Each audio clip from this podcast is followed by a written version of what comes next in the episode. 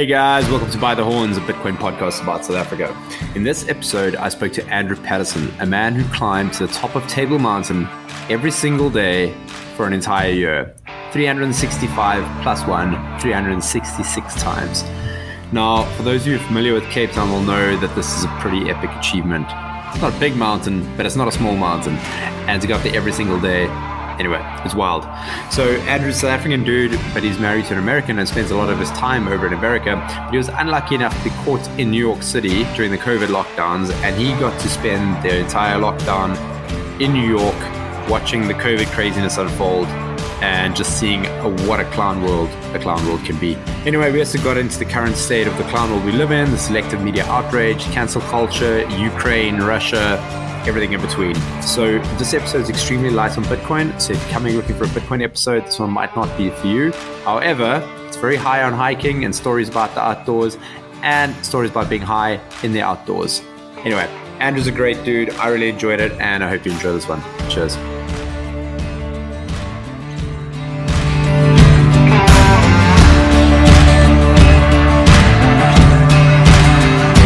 Andrew, how you doing, man? Welcome to the show.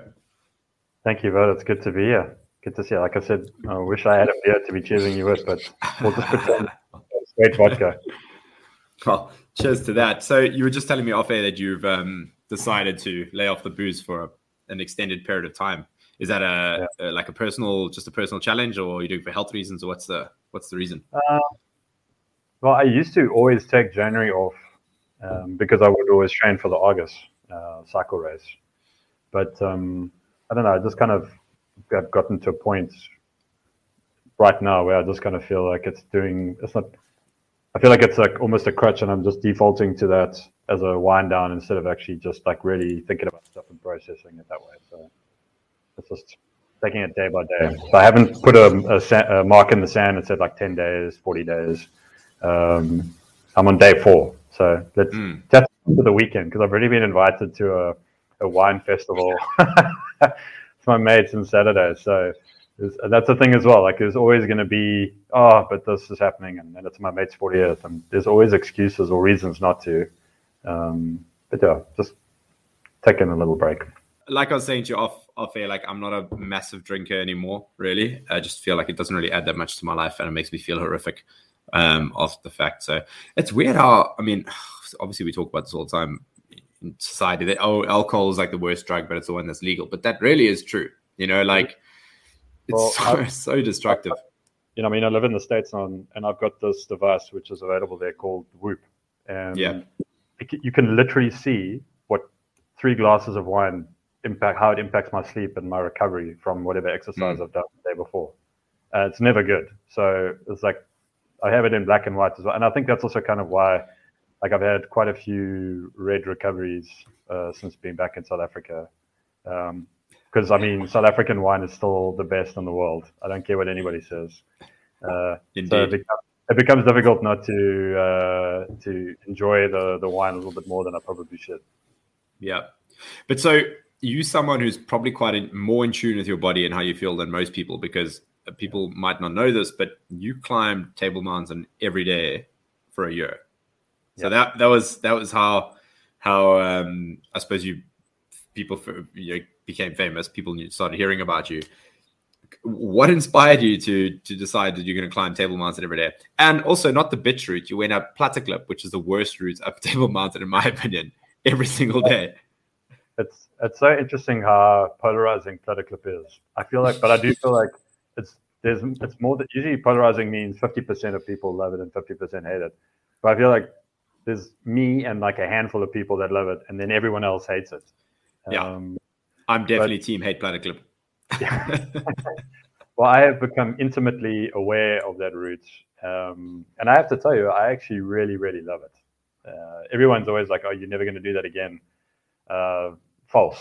Like every chance I, when I come back to Cape Town, I'm always happy to go back and and it's amazing. Even though I've done that route every single day, I still sometimes get to places and be like, "Geez, I don't remember this," or and I don't know if that's my memory. Like I always try and equate it to why women go through such incredible pain during childbirth and then agree to have another child. I think it's like your brain wipes the difficulty. Yep.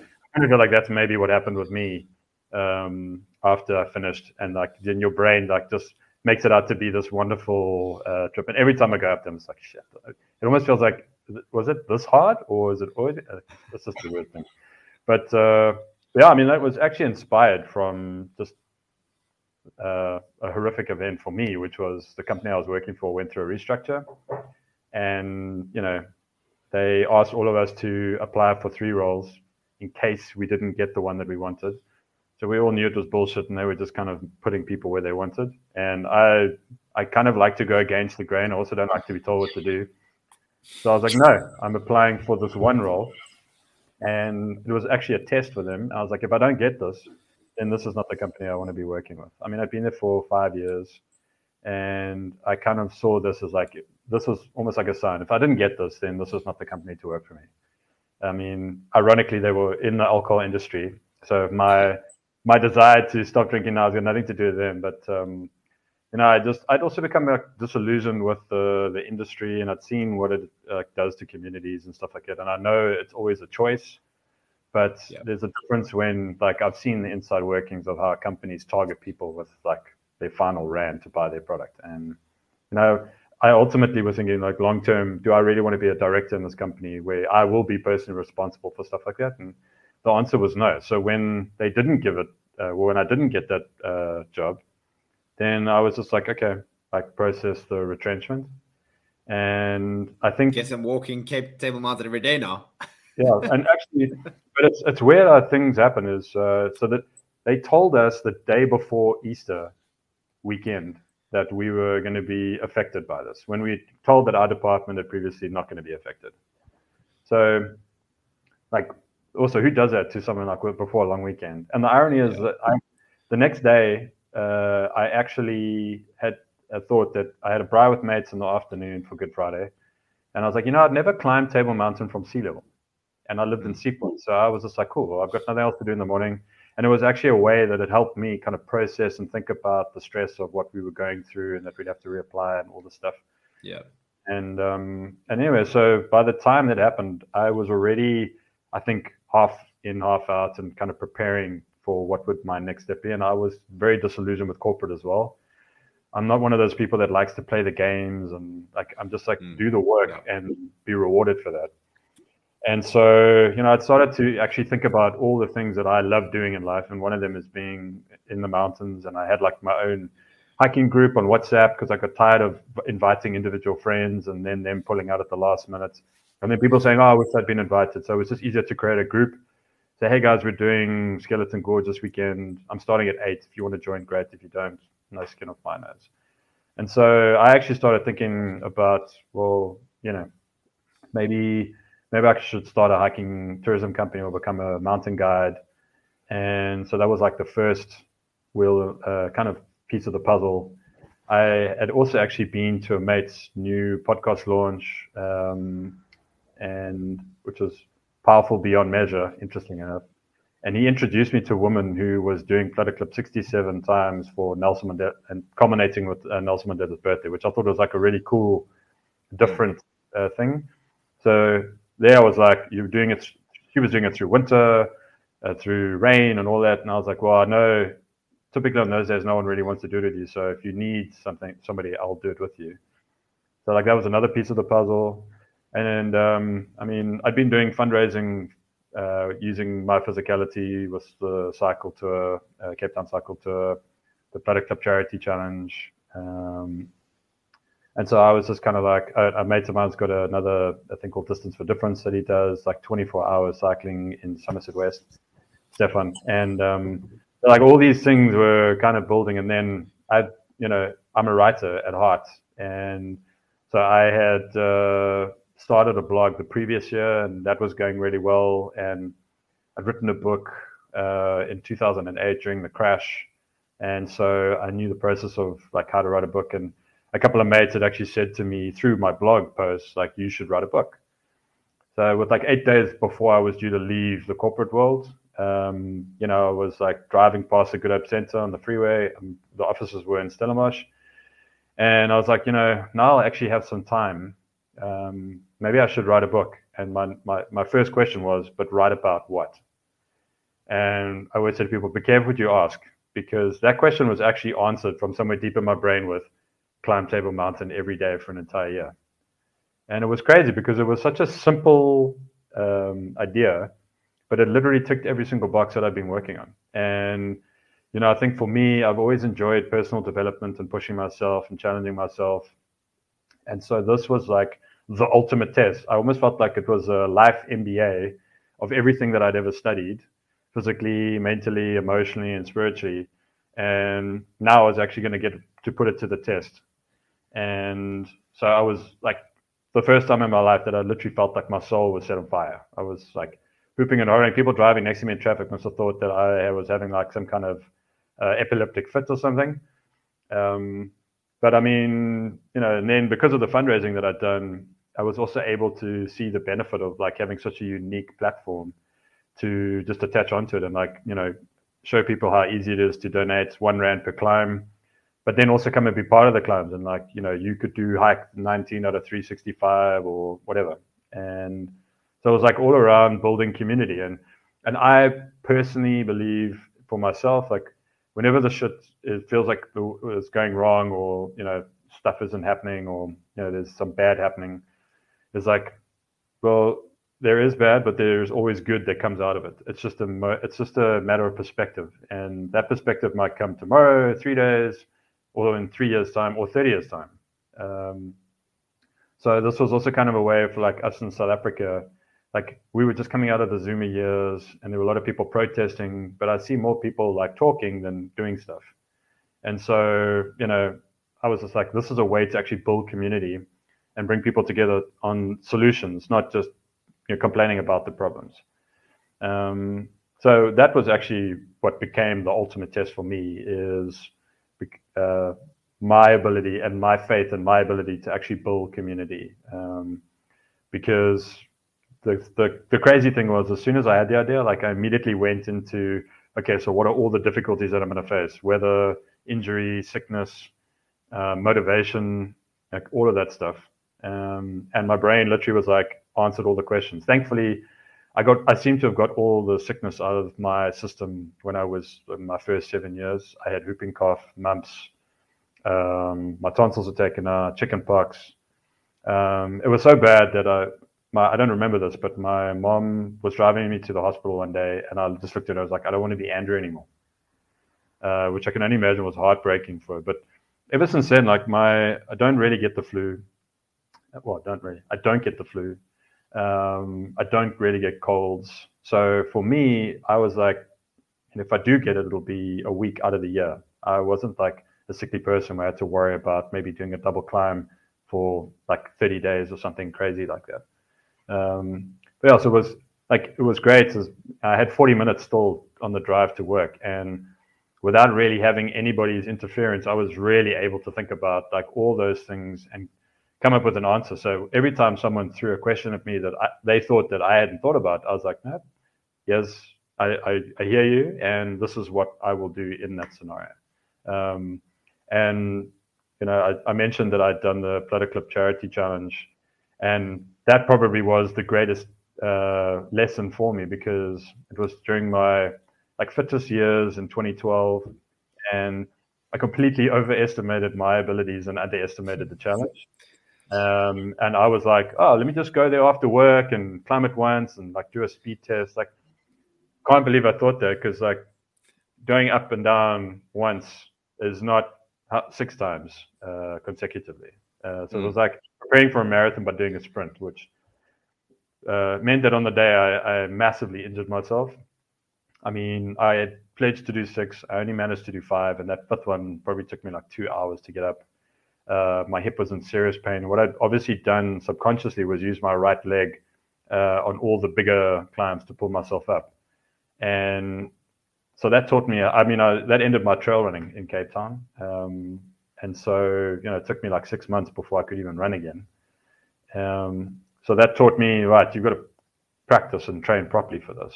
And so I actually put a six month training plan together for that, which, you know, has helped me tremendously now with the work with all the work that I do and and helping others as well who battle to kind of attain a certain goal that they're working towards, whether that's with a diet or exercise, is typically everyone like starts, they want to go from zero to 100% instead of like using an on ramp to slowly but surely work towards what your goal would be and what can, how can you sustain that goal. Um, so that was, you know, kind of just a whirlwind of a month. Um, but yeah, I mean, I was very grateful that everything just kind of seemed to work out as well as it did. And because it also, that was the year that I ended up meeting my American wife, who through a mutual friend connected us when she came on holiday.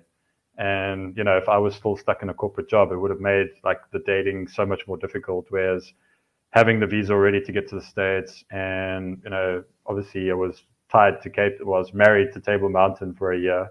Um, but yeah, once that was over, then you know it made actually made it a lot easier uh, after that, which was pretty cool. So you went up every single day for 365 days. What what year was this that you that you did this? That was uh, from the 1st of January 2018 till the 1st of January 2019. I actually did 366, and not because yeah. not because I wanted people to say, "Oh, what about a leap year? You hadn't done it," but uh, just because it felt right to actually do the, a last one on my own, just to kind of process what I'd done um, into and take that into 2019. And out of out of all of those, like, what was the most challenging? What are the most challenging conditions to go up the mountain in? hundred uh, percent heat waves, and then obviously those winter storms where you've got both the wind and the, the wet. And then the third one was definitely when that black southeaster was pumping. Um, I mean, it's like having a freight train. You can't hear anything. If someone's walking with you, you literally can't talk to each other because you don't hear each other. It's insane. Uh, I don't know if you've ever been on the mountains when that wind is pumping. It's a completely different experience and quite quite harrowing. Like you really got to you've got to be completely present, thinking about every step and um, so and then obviously having the northwesterly with the rain, um, that was that was also pretty challenging. But I at least got to see something I've always wanted to, and that was waterfalls cascading off the front face of the mountain. Um, and and also being the only idiot out of seven billion people at that time on top of Table Mountain when I did get there. So it was it was quite quite nice, and but also I realized why I was the only person on top of the mountain. So I mean, for people who don't, who've never done Platteklip, it's like going up the front of Table Mountain, right? It's like if you're going, if you think of the mount, the, the table part, you're going like straight up, and it just zigzags up there, and it's what 700 meters altitude gain thereabouts. Uh, from from the road to the uh, cable car, it's 720 meters of altitude yeah. gain. Yeah. yeah. So were you going to the cable car every time, or were you just going to the top of the gully, the cable car? Every, every time to the cable car. So by what I did was. Um, for me as well, like to kind of think about how different and, and be a little bit more present and intentional for every day. Is I took a photo every day at the bottom with Table Mountain in the background and the lower cable cable station. Yeah. And then I took a photo of myself because I shaved my hair off and uh, like got to see the transformation of that, and then also like the beard, no beard, whatever. And then an, a photo of the stone that I picked to represent each day's climb, and then another one at the top with Lion's Head and mm. the top cable car. Um, but obviously, I mean, there's so many days where I started with, with a clear at the bottom and got to the top and it was completely overcast. Um, so about, I would say at least 70 days, uh, maybe even more, where I get to the top and wouldn't see anything. So that was kind of like my my ritual on spot to always get to as like the halfway points point, and then obviously come back down as well when the weather was horrendous. Yeah, and that's the thing with Table Mountain, right? Like the weather changes so quickly. And in summer, when the southeaster is pumping, that at like you get the you get the, the, the clouds coming over the mountain, and it's just covered in, in cloud, so you can't see anything. Um, yeah, and there's actually a 10, 10 degree temperature change uh, between the road and the top of the mountain. So a lot of tourists actually get caught out, even just yeah. standing to catch a cable car because it's hot at the bottom. It's like 30 degrees, and then you get up there and the wind's blowing and it's 20 degrees. Yeah. Uh, but yeah, it's I mean it's amazing. To, it was amazing to see how quickly the weather changes. Yeah, yeah. Um, and so, did you have any like harrowing experiences up there where you you know injured yourself, or was any like any does any single climb like really stand out to you? Uh, thankfully, I didn't have any particularly bad ones in terms of injury because I had a lot of time while I was training to think about like, like I was going to be essentially climbing a million stairs. So I was like, what's the difference between like doing 799,000 fine and then the 800,000 one you you suddenly twist your ankle or fall over and break a wrist or something. And for me, it was all about like losing concentration and and also like thinking, oh, I've done this so many times, I like know everything. So let me take a photo while I'm walking or video while I'm walking. I would always make sure if I did anything, like taking a photo or speaking to people, like really engaging with them, would always be standing still. Um, but I think one of the most harrowing two that stand out was when because I uh, I used to always log in with a WhatsApp group specifically designed to track people on the mountains. So they would always know what time I started, what the route I was taking, how many people, and what time I planned to be off the mountain. Um, and on this particular day, it was actually the eight, no, 10th, 16th of April. Um, and I know that because it was six days after the 100th climb. And halfway up the mountain, there was a day when these idiots had spray painted like 14 different times. And I was like, my blood was boiling and like there was so much graffiti on the mountain and it looked fresh. It looked like I was actually going to run into them.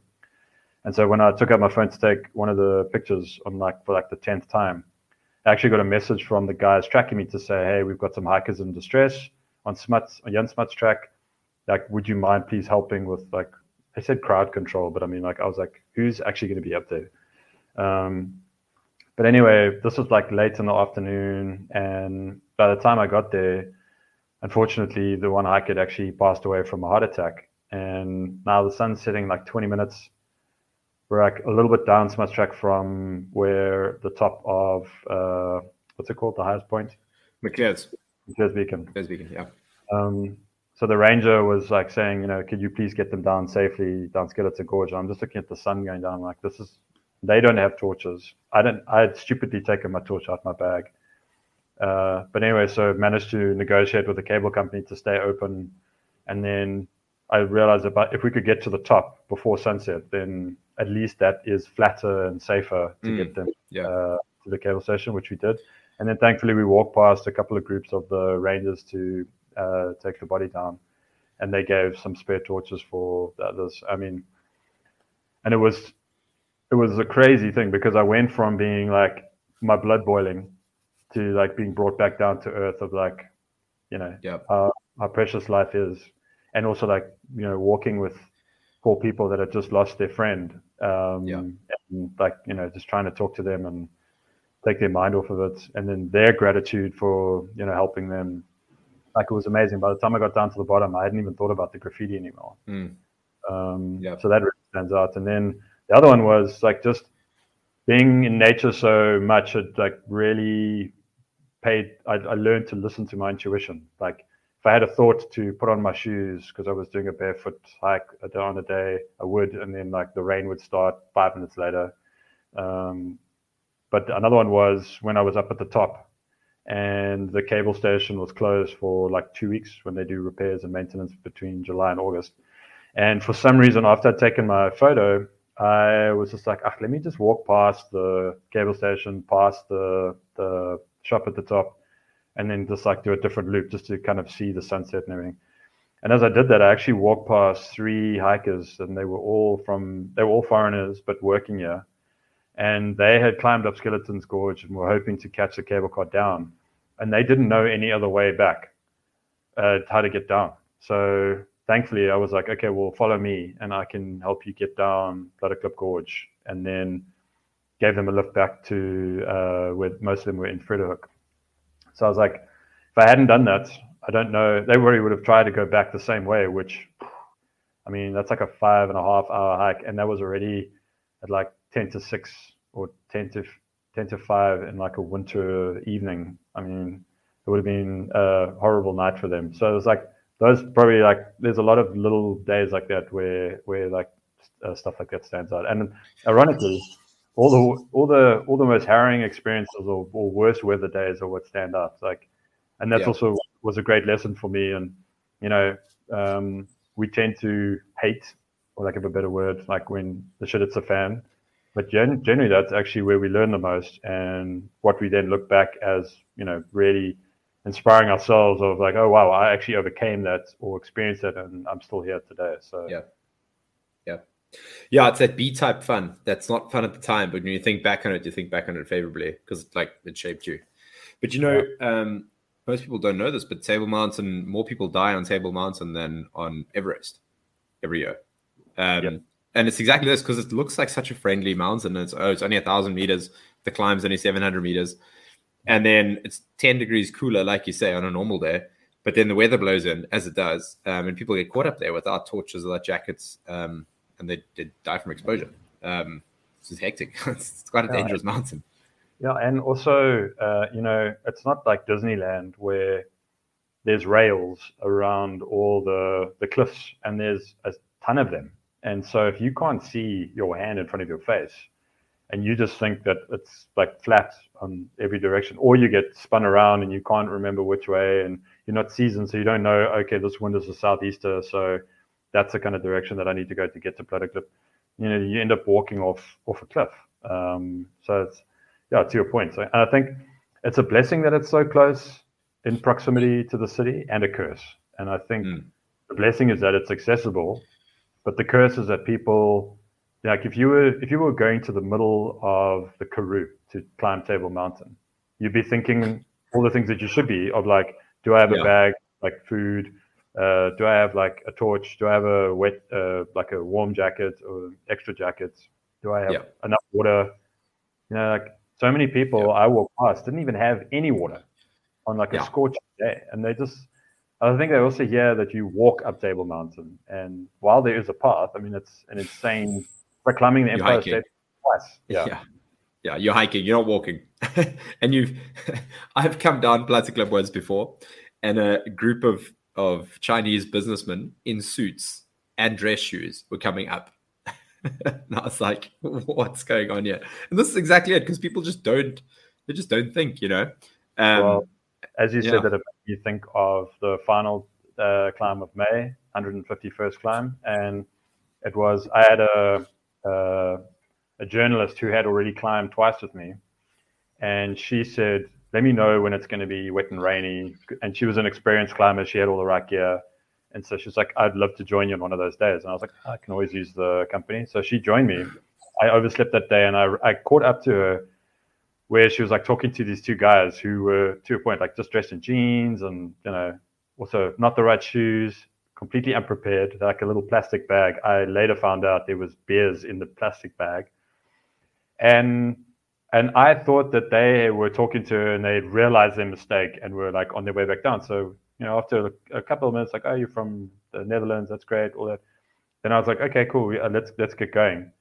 And they were like, yeah, we'll we'll follow you. And I was like, but you've got like no proper gear. Like, you're going to be hot when you're climbing, yes, but as soon as you get to the top, it's going to be probably raining. No, not probably. It's definitely going to be raining. The wind's going to be blowing. You're going to get like hypothermia. And they're like, no, no, no, we'll be fine. So I'm like, okay. So we walk for about five minutes, and I can see that it's going to start raining. So I always try to have my rain jacket and my bag covered in before it happened. And like I'd already stopped once with them to put on another warmer jacket underneath the rain jacket. And when I was putting on my rain jacket, I just looked at them and they were sitting underneath. There's a massive rock on Platteklip, and this guy was sitting there and he was like not looking happy. And I just said to him, "Listen, pal, I am not going to stop for you again like because you are now putting my thing in jeopardy. I don't want to be doing the stop, start, stop, start. Um, so you know, I I really suggest you go back down. And it was only then that he was like, okay, I think you're right. But uh, the journalist actually told me that she could smell like alcohol in their breath, and she she thinks that they were still like either hungover from the night before or whatever.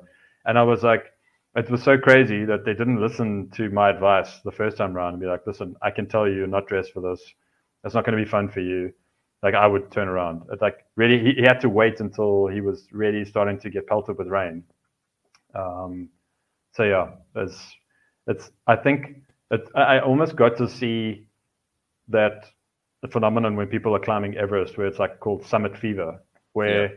You're so close and all you can think about is the summit and you almost like disregard your own safety or others for that matter. Yeah. Um, and it's it was just very interesting to experience it. Yeah. And so after that, uh, your entire climbing experience at Table Mountain um, for a year, have you then subsequently gone and hiked a whole bunch of other mountains around the world? And has this opened up a, a new line of, uh, I suppose, work for you? Because now people want to hear your story.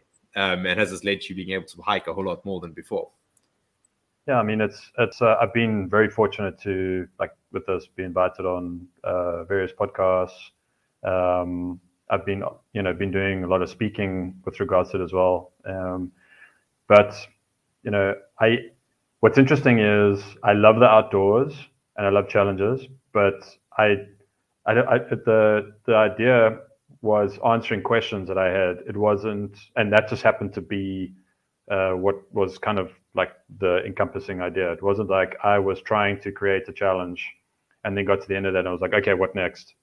Um, I, ironically, though, I, someone asked me how close are you to the International Space Station with all the climbs up um, collectively, and I was like 63% of the way there. And my wife Jessie was like, "You're not going 100% of the way on Table Mountain. You can come to the States and you can uh, add on there." But um, the nice thing about that is it created a real good level, base level of fitness for me and strengthened my legs, and also more importantly, the mindset.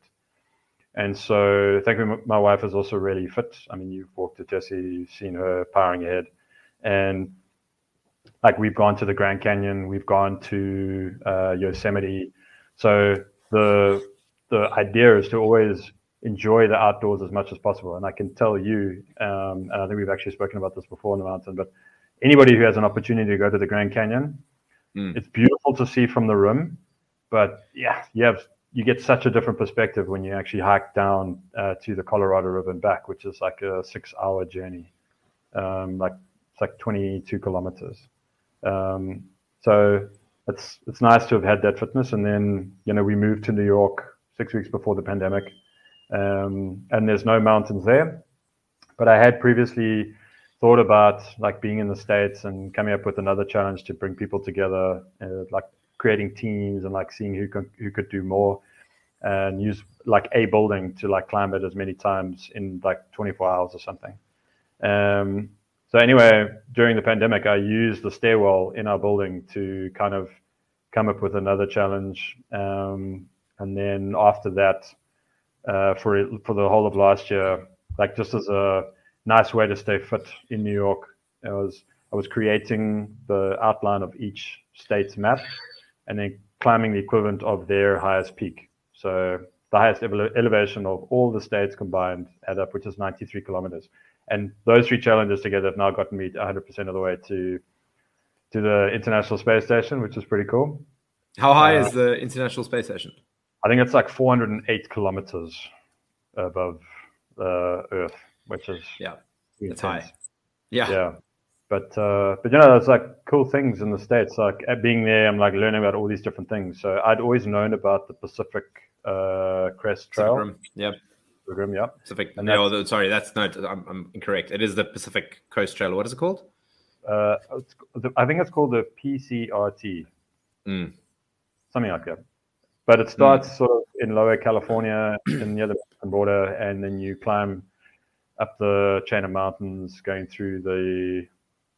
Might get my brain going here in my geography. Um, All But the way anyway, up to Washington State, right? Like you go you all the way up. You go past up the West Yosemite and Yeah. up the west coast, and you end up in Washington. Um, Yeah. But then I've also learned that there's the Appalachian Trail, and Oh, yeah. then the one that really excites me is the Continental Divide Trail, uh, and that is basically, you know, the Rockies, and they call it the Continental Divide because any rainfall on the east flows to in the Mississippi and gets to the um, Gulf of Mexico, Gulf. Yep. and anything that lands to the west uh, then ends up in the Pacific, Hmm. um, and that's that's pretty intense. I think that's like a full month uh, trail to do. Um, so when I have that kind of time that I can take off and and push myself and do it, and hopefully, I think because I've what I've learned is, you know, if you're going to do something epic, like bring people with you. And even if it's just like inviting people to do one or two days on that trail with me, um, it's just it's so cool to see people and hear their story of where they are physically on that day and what their life has been like, and then see their efforts based on that. So that was one of the great things about actually including people like my sister. Now, Caroline suffers from adrenal fatigue and an underactive thyroid, and honestly, probably shouldn't have done the climb. But she was so amped to support me, and they still live in Johannesburg. Um, and so they they flew down in March uh, between my niece's birthday and climb with me, and you know she took four hours to get up there. But like watching her work through nausea and dizziness, and like just like I explained to her, just get to that corner, like get to the next corner, and then we can sit down there, like have a supporter, like just you know breathe, enjoy the view. Um, it was uh, it was really am- amazing to see her, and then also to see their response uh, reaching the top, um, the elation that so many people got mm. from like, their brain going like, I would never do this, and then they were kind of like, okay, well if he's doing it every day for a year, maybe I can do it once, and then like seeing people since like they started to get into the mountains more, you know, it's just sometimes it, all it takes is like one crack, and then you are, you know, like for me even, like now I'm like, okay, I did that. So if my brain thinks of something like climbing our building in New York, I mean, I can tell you right now, there's nothing worse than climbing a stairwell. Nothing. Um, but it's also it's also the fittest I've ever been in my life. I mean, now when I when I climb Table Mountain, like compared to the stairs, it's easier. Mm. Um, but it's also just because like who wants to look at concrete and just boring stairs over and over? I mean, all I was doing is looking like counting the, the flights of stairs. Okay, flight 24, 25, 26. Thank God for podcasts and music. Yeah. Because otherwise I probably would have gone a little bit insane. But like again, that all those things have taught me about like how once you build discipline, um, or sorry, I don't think you anybody builds discipline. I think we all have discipline, um, but we just need to find something that we really love and are passionate about, and then we will discover what discipline we actually have if we just apply our minds mm. and, put together like an actual plan of how we want to achieve something. So on that point, there must have been some days when you were waking up in the morning to go and do seven Mountain and you really didn't feel like doing it. And how did you power through that? Yeah, look, one of the one of the things that I um, really worked on while I was training was trying to overcome that mindset of like, oh, not today. So one of the key things that I did was I eliminated using the lifts, and I already lived on the eighth floor of an apartment building.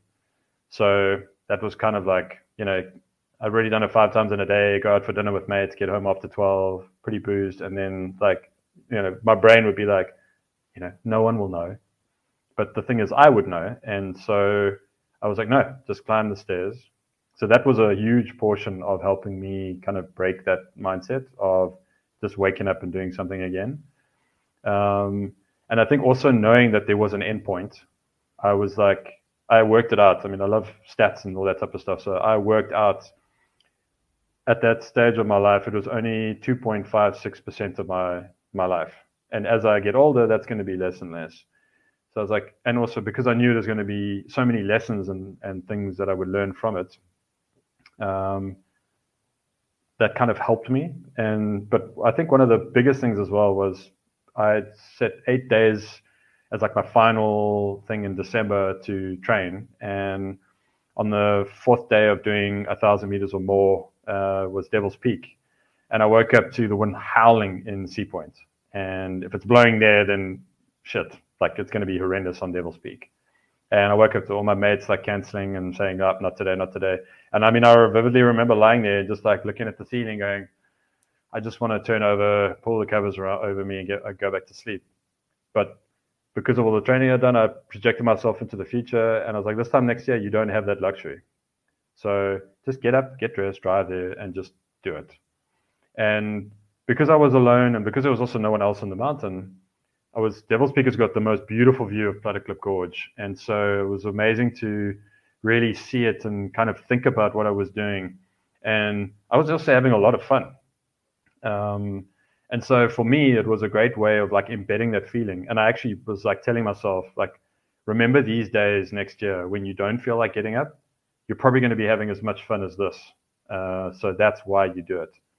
But you know, it's just also timing, and it's funny how thing, little things happen that I can look back now uh, that I've written about that helped me. So the I think the worst part mentally came when I was getting to the halfway point, and there was like so many storms that were coming like five days in a row. Everybody was messaging me, and I got out of my rhythm of just worry about today, get to today's climb, plan for the week, but just worry about today.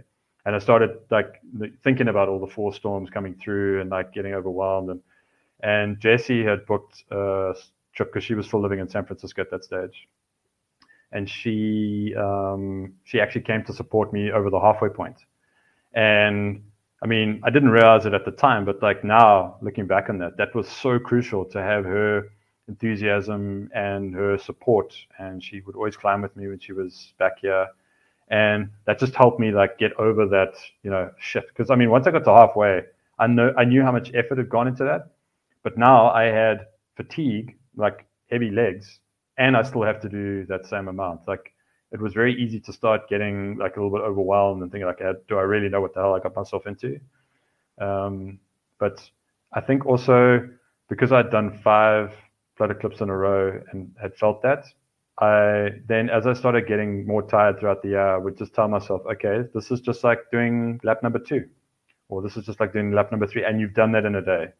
Um, so those were all like little things that kind of helped me to get over that. But it was only really that halfway point which was the worst. And then once I got through that, every day was closer to the finish. I was closer to the finish than I was to the start. Um, so were you like getting more and more tired throughout the year? Yeah. Like were you getting progressively more tired? So okay, so your body's just not having enough time to recover, and like yeah, it's just getting.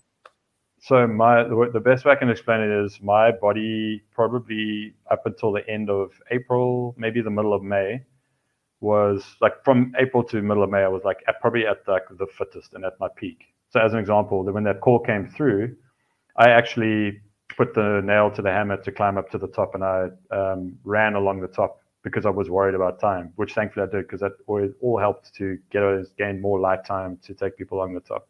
If that had happened in July or August, I would I wouldn't have been able to put the hammer up. I probably would have got to the top like in the dark and tried to find them in the dark. So and then as I got past May, then my body and also my brain was just like starting to really, really struggle with that. And but it was again, ironically, the more I'd done, the more of an impetus it was for me to be like, well, you've done this. You've done 173 days in a row now. To use that knowledge to like prepare or just like get uh, over the hurdle uh, today. So that was kind of kind of the thing. Just quickly, I want to say I think it's a bit blurry because of the light. Do you want me to just put the light on quickly? Yeah, turn yeah yeah turn the light on. It might make it a bit better. Go for it.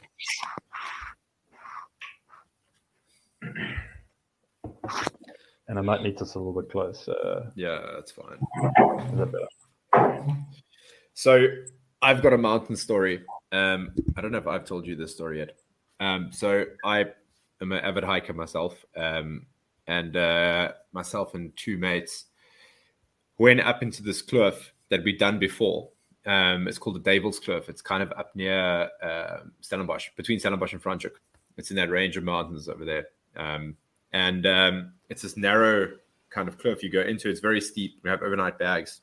Um, we were overpacked, but so we hike up there with our with our backpacks, and it's probably about I don't know three hours up, and then it's very very steep all the way up through like over like a boulder field and then we got to a dry waterfall. You have to climb up the waterfall, and I'm terrible with heights, so we got ropes climbing up there with our packs. Um, I'm not having a good time um, because I just don't do well with heights. Anyway, I climb up there, and then we into, get into a slot canyon. So the canyon walls are like 400 meters high on either side of us, like crazy, crazy, super high walls, very sheer, and the the cliff just gets narrower and narrower in the slot canyon until it's about 25 meters wide, so very narrow. So we get up there this is roughly where we want to camp. And as we get up, there's a troop of baboons above us. So the troop of baboons runs up, up the cliff. We're like, whatever. Um, we pitch our, our, our campsite there. So we've got tents with us, but for the second time, I've carried a tent up there and not pitched it. Terrible idea. Hiking 101. If you take a tent, stay in it. If you're not going to stay in a tent, don't bring it because Yeah. that shit's heavy. Anyway, so we found a little overhang. Uh, we set up our camp there, and um, then crucial error. I'm blind, so I'm wearing. Well, I say blind. My eyes are bad, um, but I'm wearing my prescription sunglasses, not not these ones that I got on now. Um, and it's getting dark, so I'm like looking through my bag, and I realize I don't have my normal glasses. I only have my dark glasses. So that's the error. But then the second crucial error was it was a beautiful evening or like sunset, and I'm like, this is a great time to have three grams of mushrooms. Down the hatch, have some mushrooms. and then we're sitting there watching the sunset. It's amazing. The mushrooms start kicking in. fair, all of you have done that. uh, yes, but I've taken the most. My other mates Yeah. had taken like one gram, the other had taken two grams. So, but we're sitting there, and all of us are like experienced hikers. Um, everyone's very fit. We know what we're doing. But we're sitting there, and we hear some rocks falling in the distance, like down the cliff. We're like, ah, you know, some rocks. And then over the course of half an hour, these rock falls start getting closer and closer until a rock the size of a rugby ball falls about 10 meters away from us and hits the ground and just smashes into like a million pieces of shrapnel, just like blasts us the shrapnel. And then all hell breaks loose. So now in this canyon, um, and there's about two hours of daylight left. It was in summer, so we were there. We got up at about five o'clock, so it's like pushing towards seven. There's still some light, and um, we've realized that these rocks are falling down the mountain, either by baboons, or this is one thing we didn't factor in was that maybe this is just what this canyon does. That as it cools down, because it's so sheer, rocks just naturally fall off the cliff. Um, and because you're at the bottom, you that's where they obviously all aggregate. So it doesn't matter if they're falling 100 meters either side of you, like they bounce their way down and like some shrapnel makes its way to you. So we start to freak out now because we don't know if it's the baboons or the or the cliff, and the mushrooms aren't helping in this entire ordeal. And neither are my dark glasses because it's getting dark and I can't see. So I've got a headlamp on with a pool of light and dark glasses and three grams of mushrooms, like really started to kick. So we like run up the cliff um, into like this little waterfally area and we find like quite a big tree in there and we're hiding under the tree and these rocks are just like falling around us like every five minutes a rock come. and the sheer terror that because you hear this thing like 10 seconds before it hits the ground you hear it like i mean like then it bounces down the down the canyon like a like a pinball machine like and then shatters everywhere and the rocks just like smash everywhere You over feel like you're in a real life uh, Mario Brothers game. Very. I felt like I was on the beaches of fucking Normandy and I was being, I was being shelled. So, it was terrifying. So like all we had all we had a sense of humor failure. Like the novelty wore off. We're like, this is not cool anymore. Because if a rock this size hits you, it's doing terminal velocity, right? If it hits you on the shoulder or on the foot or the hand, like bones are broken. If it hits you on the head, dead, right? So we all realize the gravity of the situation Yeah. but now we're tripping our faces off. So, so we run back to our bags and we're like, okay, stuff this, we're out, we're gonna go back down. This is a decision we make. So we're trying to pack our bags now.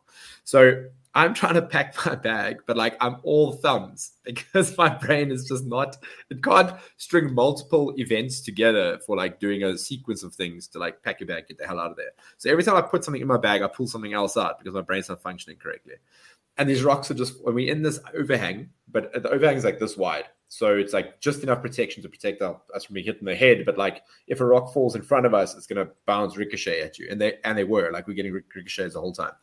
So busy packing our shit there, and they're like, no, we're gonna go down the waterfall, climb back down.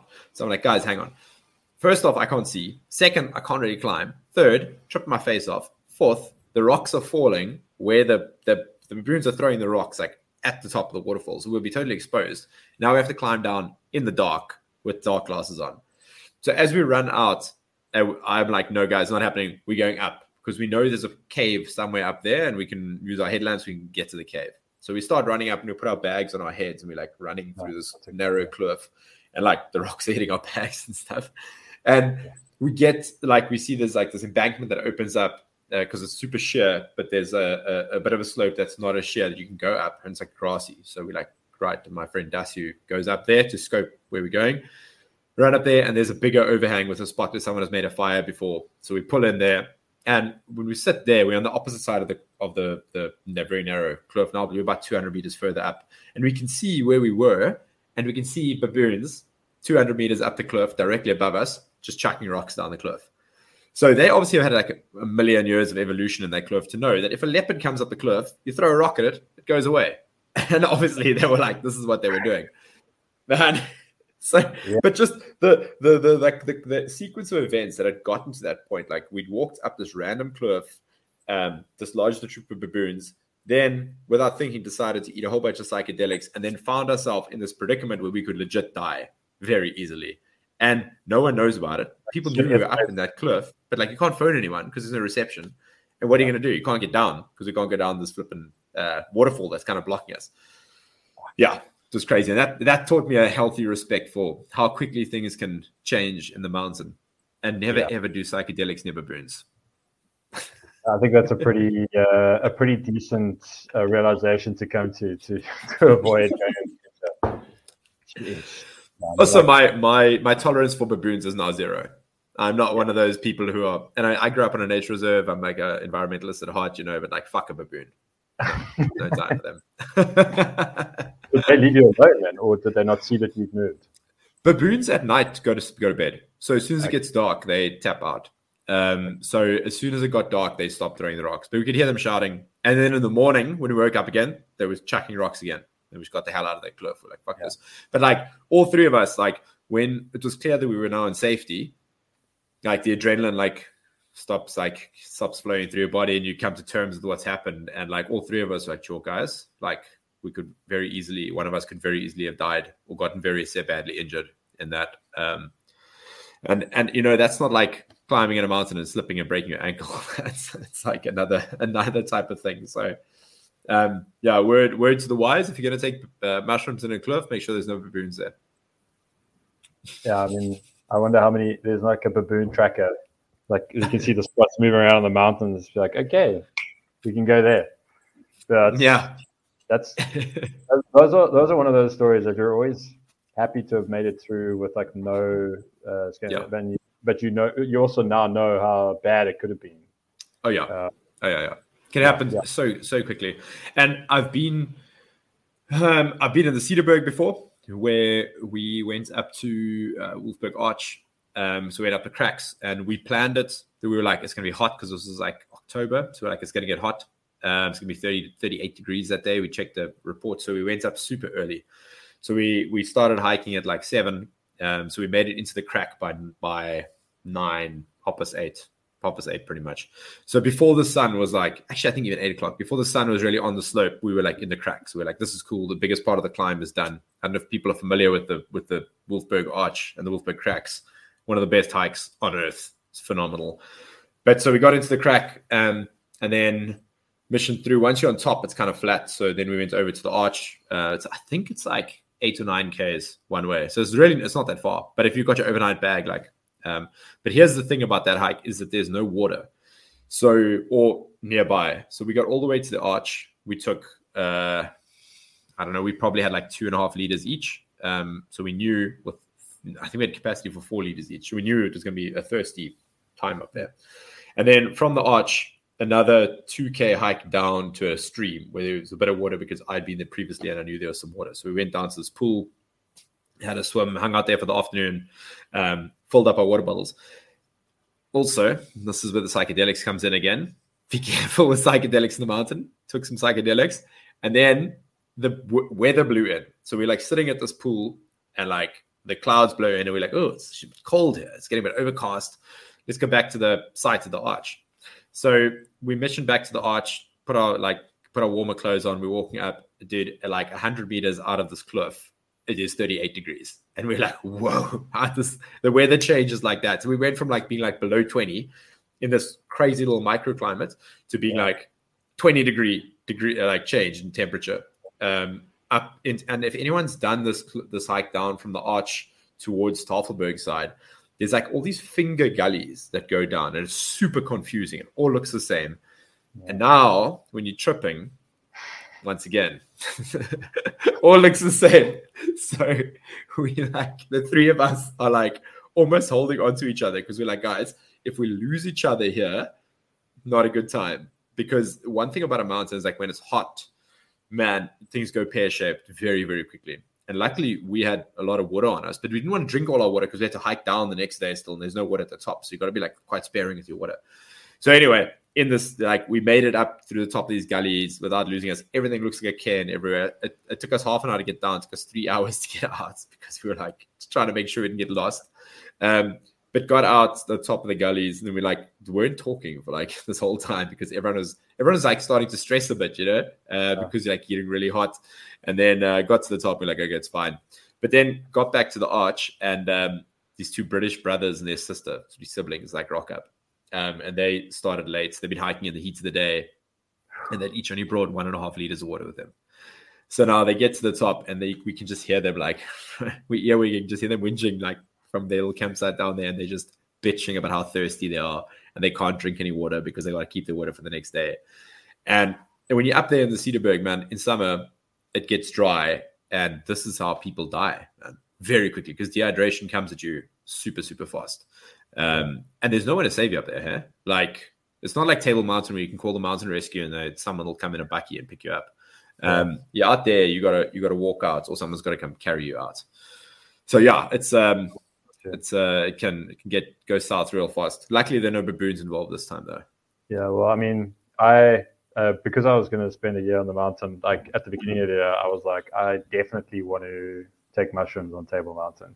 Mm. Um, but it's, it's like one path up. Like I knew I couldn't get lost, or like yeah. But it was very interesting because uh, I actually I had two thoughts. One, I wanted to have mushrooms on the mountain, and the other one was I wanted to microdose and just mm. to see what that was like. And uh, it was it was amazing how it worked out. So again, I didn't want to force it, and literally I spoke to my mate who was like, "Yeah, well, let me know when uh, you want to do that, and I'll sort you out."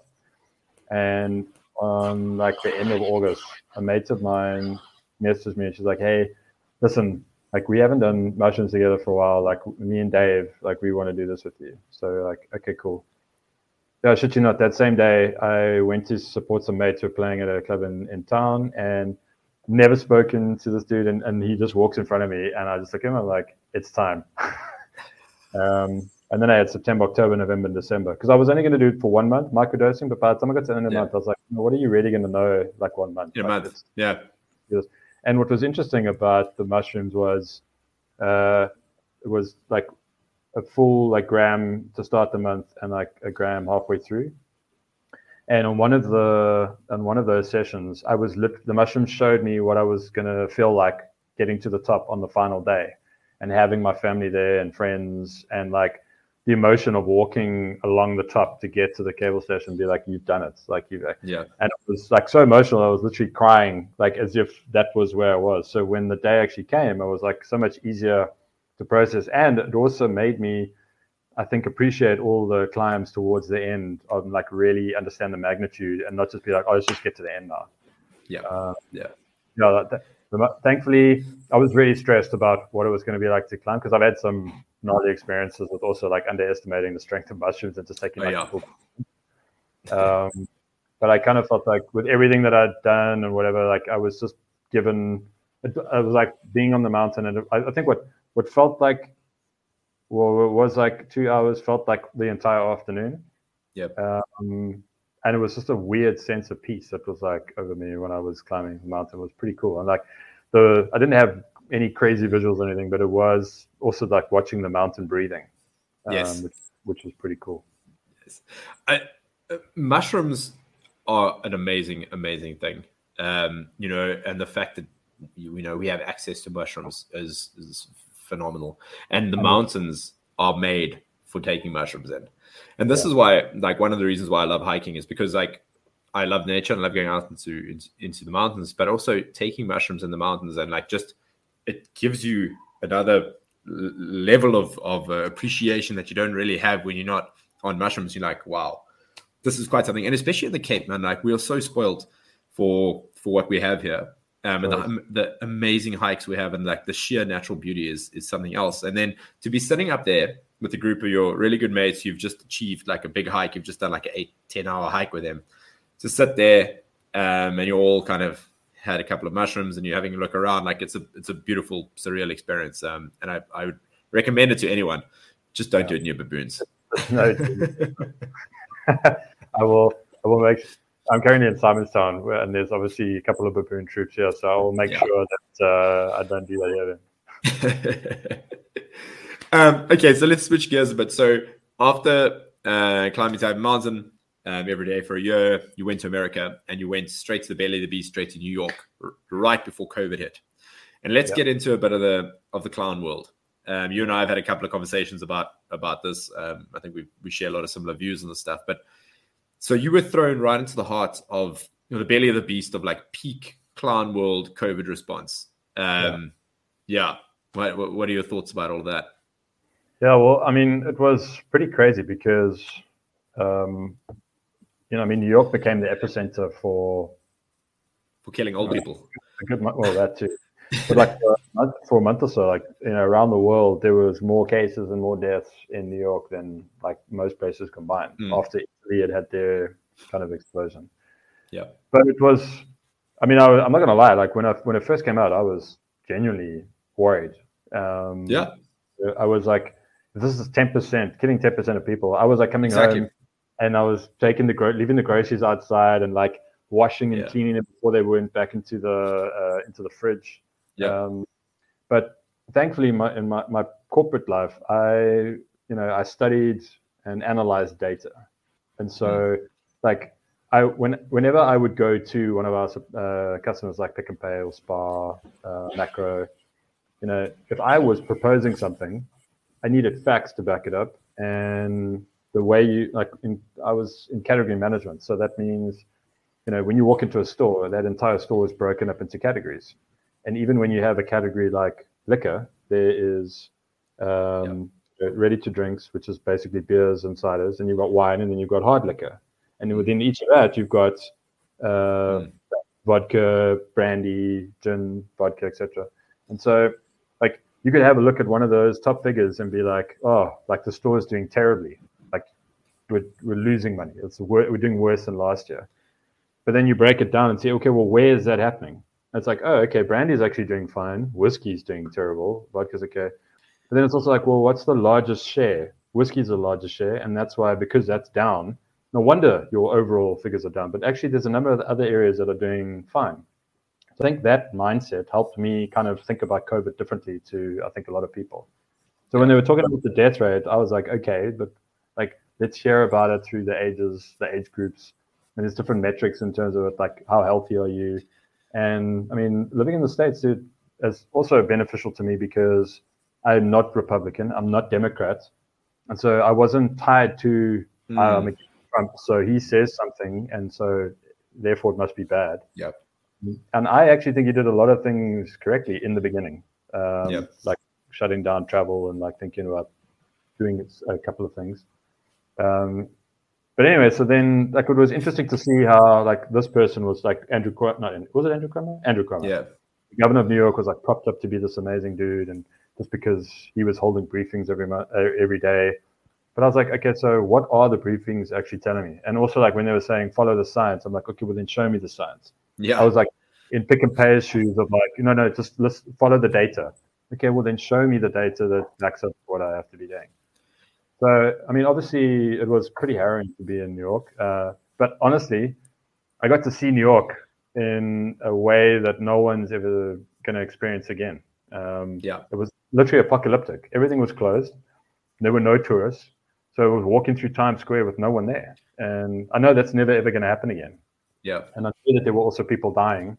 And, but, you know, it's, there's also just an, uh, you've got to, you got to live what, you got to accept what the external circumstances are, do your best, and like not, I think, also blow things out of proportion. Um, mm. But yeah, I mean, like, I just, to be honest with you, my personal opinion is that we're going to look back on how we handle COVID, and future generations are going to be like almost disgusted. Like, what the hell were you doing? Like, yeah. why? Why did you like force people to not be able to work and earn a living and then create suicides to go up and force little baby children to not see their families or go to school or looking at everyone through masks. I mean, like I think it's the damage. We don't even fully understand the damage that the way we've handled COVID um, has actually impacted people. Um, it's going to come out in, in years to come. Well, I mean, it depends who wins the culture war, right? Because if if we lose the culture war, then no one's going to be looking back and and remembering it because the winners are going to erase this history and make it seem as if they did everything right, you know.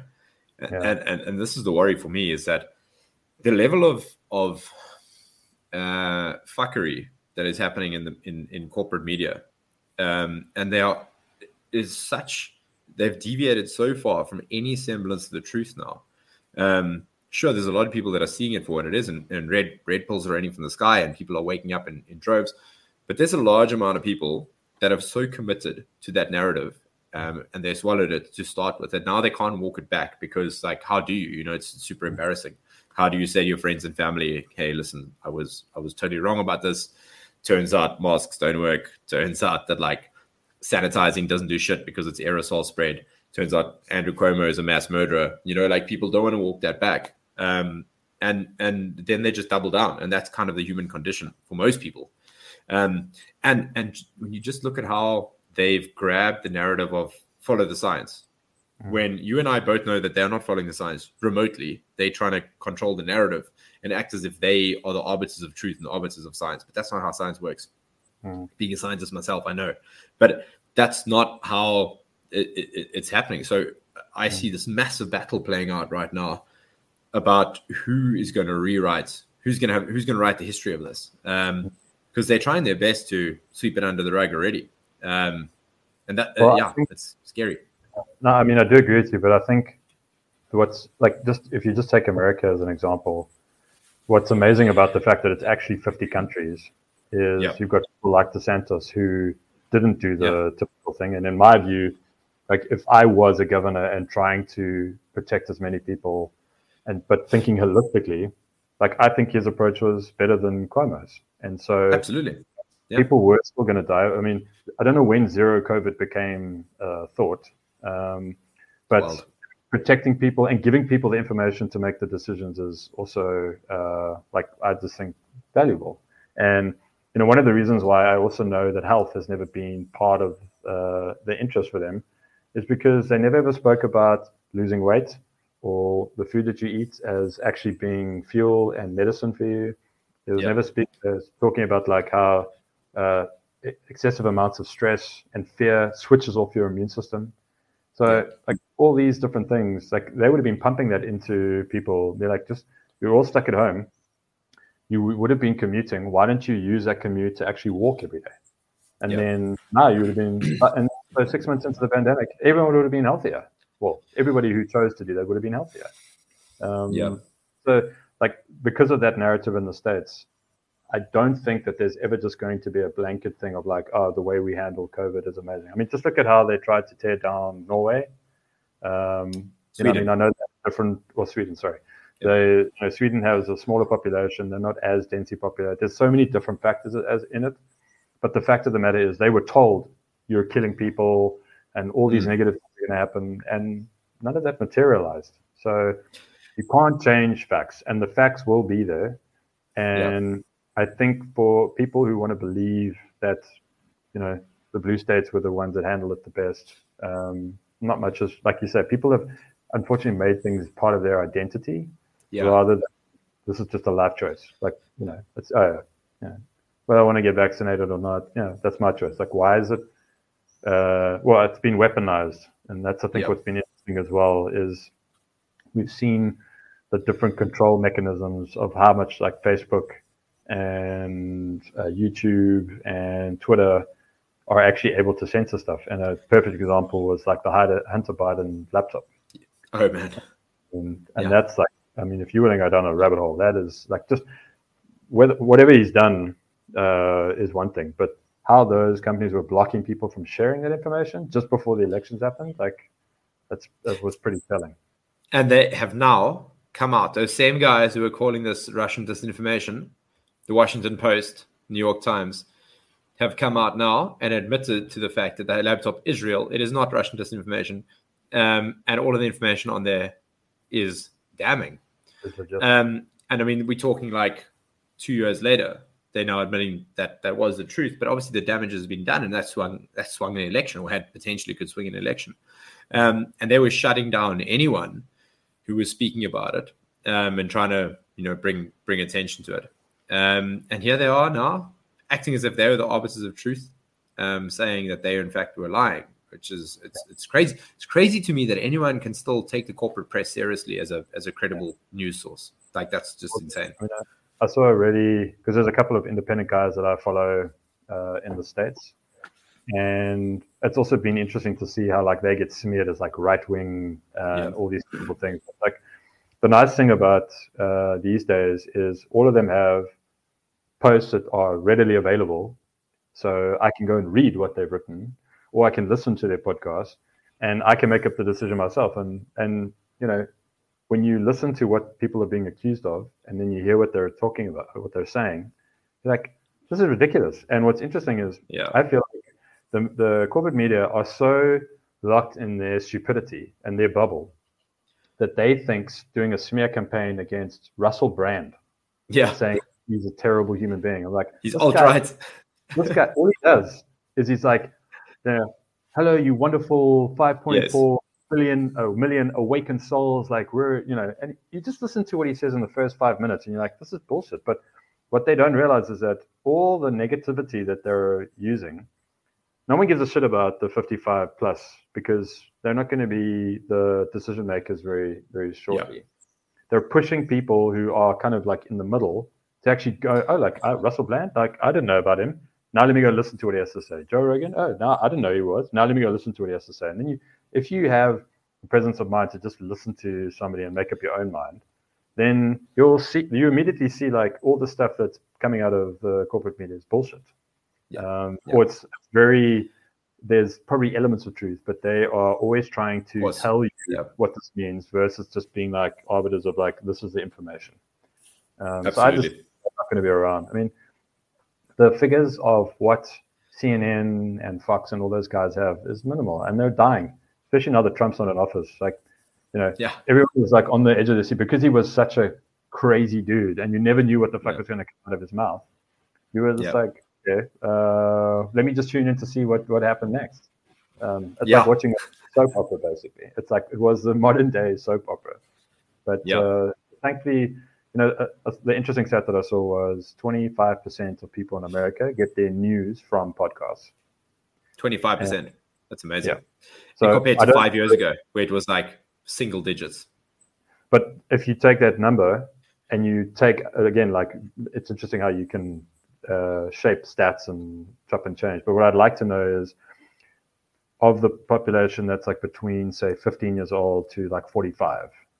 So instead of hmm out of 330 million people, what's that population size? And how many of those people are listening? I guarantee it's probably more, closer to like 50, 60%. Yeah.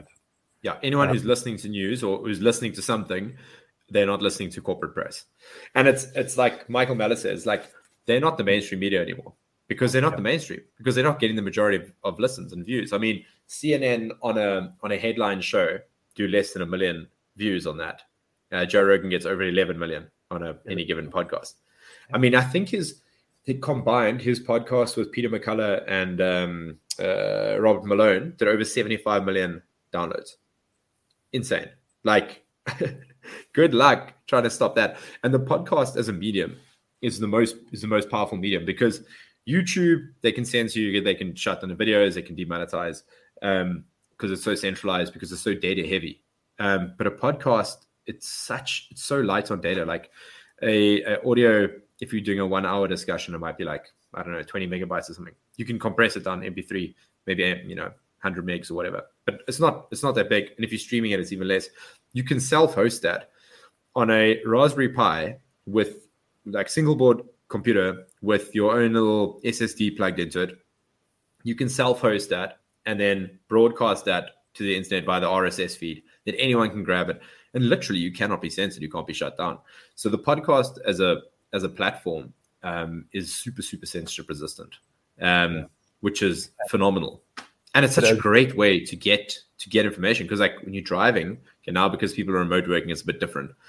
But a lot of people are still commuting. You got three hours a day to listen to uncle joe talk some shit about take smoking dmt and and you know do jiu-jitsu.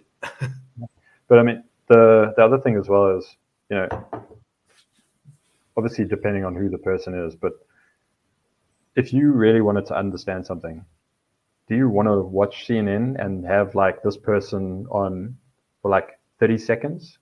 Like, what am I gonna? Like, they can not give going me to the, understand anything they can yeah. give me the vibe, like you know, he's a molecular biologist with 25 years experience, whatever.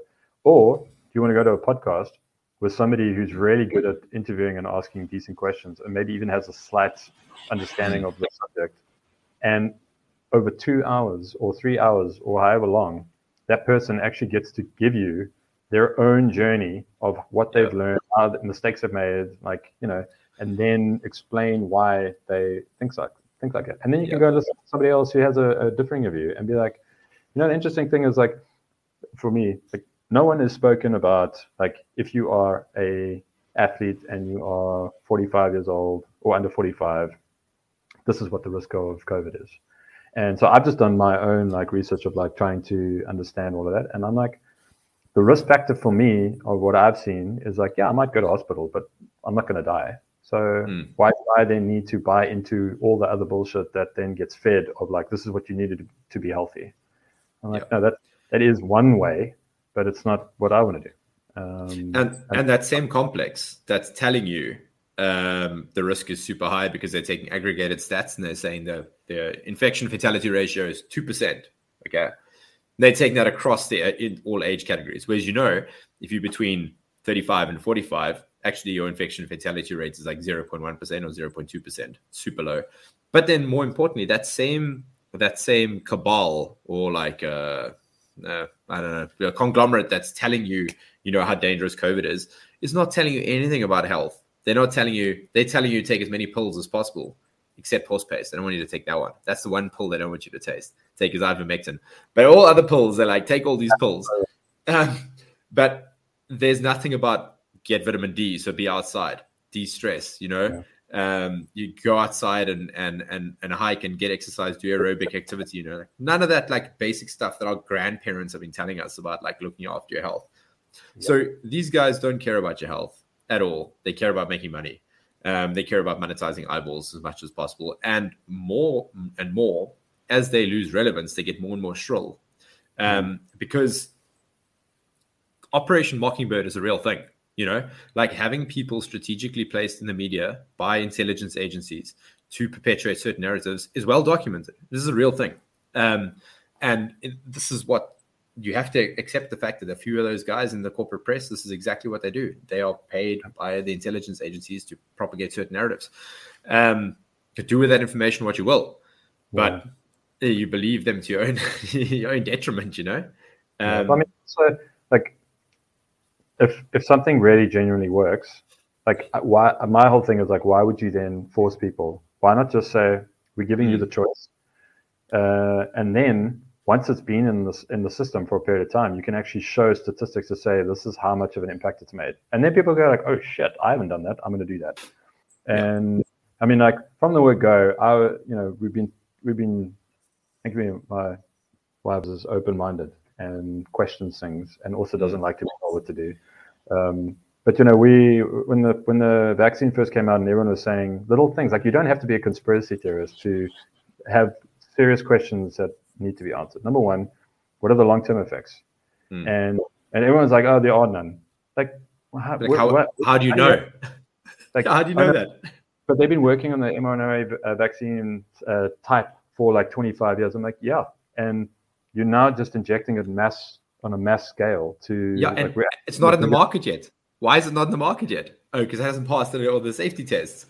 Yeah, you know. And then so and then I was like, okay, that's, I bet you uh, it's never going to end. Like it's never just going to be one or two. And then sure as fuck, like Yep. period six months goes by, and then it's like, oh yeah, actually you're going to need five already. Some So- people answered a fifth one. But what? But again, what's interesting is like what you were, to bring it back to what you're saying earlier about how depends who wins the culture war. I Yeah. think what's happening is we have a, a wonderful opportunity, and I'm grateful for this as well that we have COVID doing this because once people get power, they never ever go like, okay, this is enough.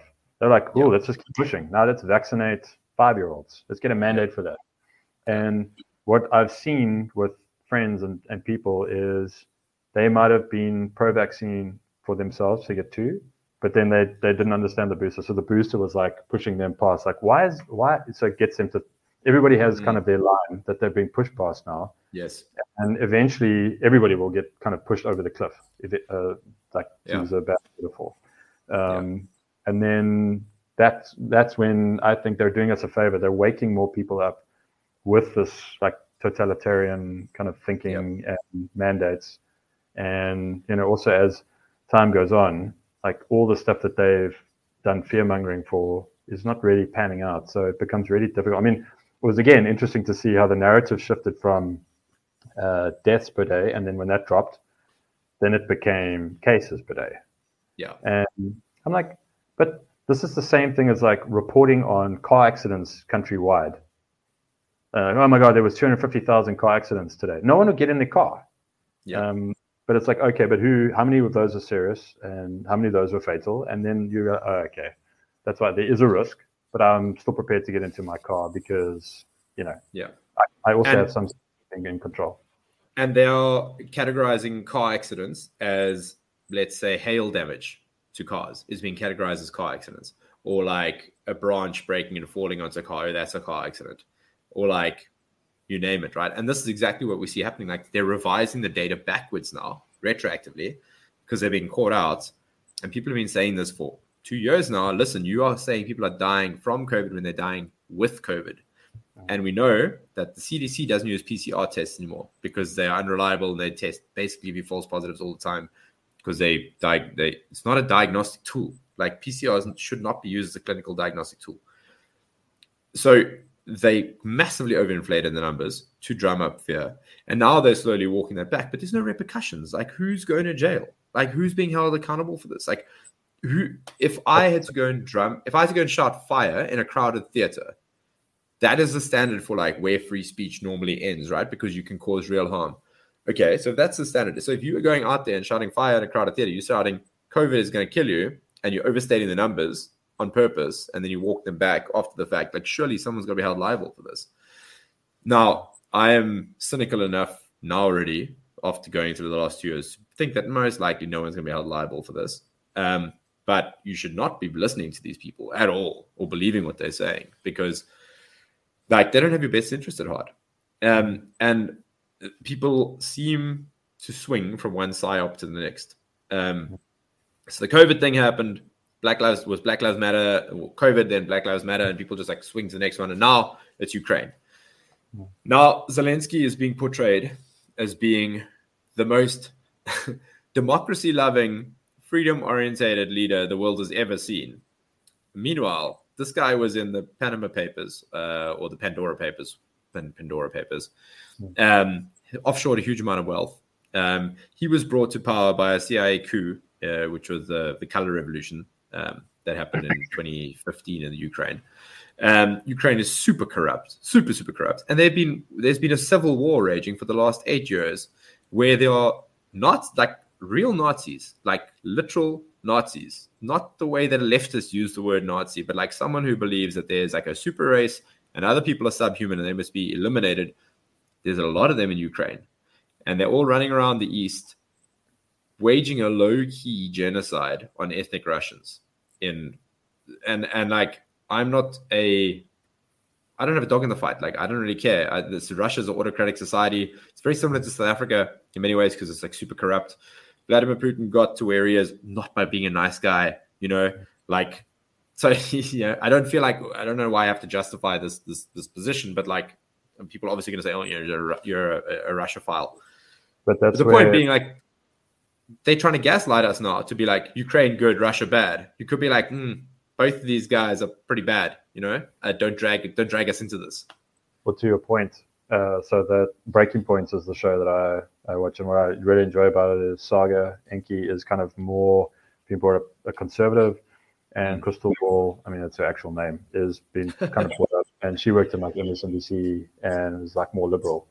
Mm. So they both each have stories that they present, but after that, then they discuss it together. So it's mm. like you have different views, and sometimes you'll see one of them come and, and like, oh, I never thought about it from that perspective, and now I can understand why they think that way.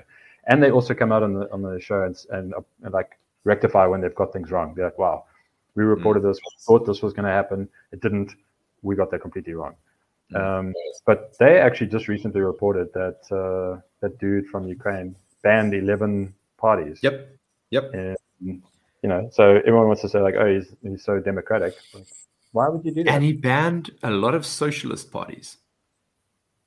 Now, riddle me this, lefties, who all have Ukrainian flags in their bio, and they, you know, they got the pronouns, they got the blue hair, they got the mask on the profile picture, and now they have Ukrainian flags.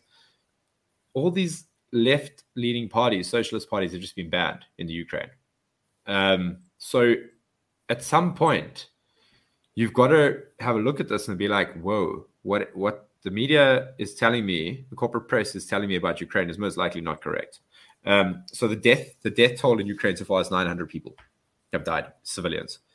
So I look at some of the footage that's coming out of Ukraine. First off, some of the footage coming out of Ukraine is from, from computer games. They are using computer game footage that they've been busted on now, being like, "Look, we shot down three Russian helicopters." People are like, "No, no, no, guys, that's that's from a computer game.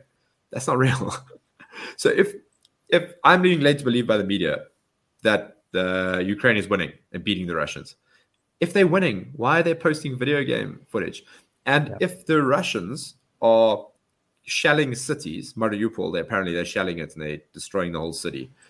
Why are they not more than a thousand civilians dead yet? Because I saw footage um, of a drone going over Mariupol apparently, and it was just burnt out husks of buildings, like just completely flattened, like apartment blocks, just like dozens of them. You know, mm.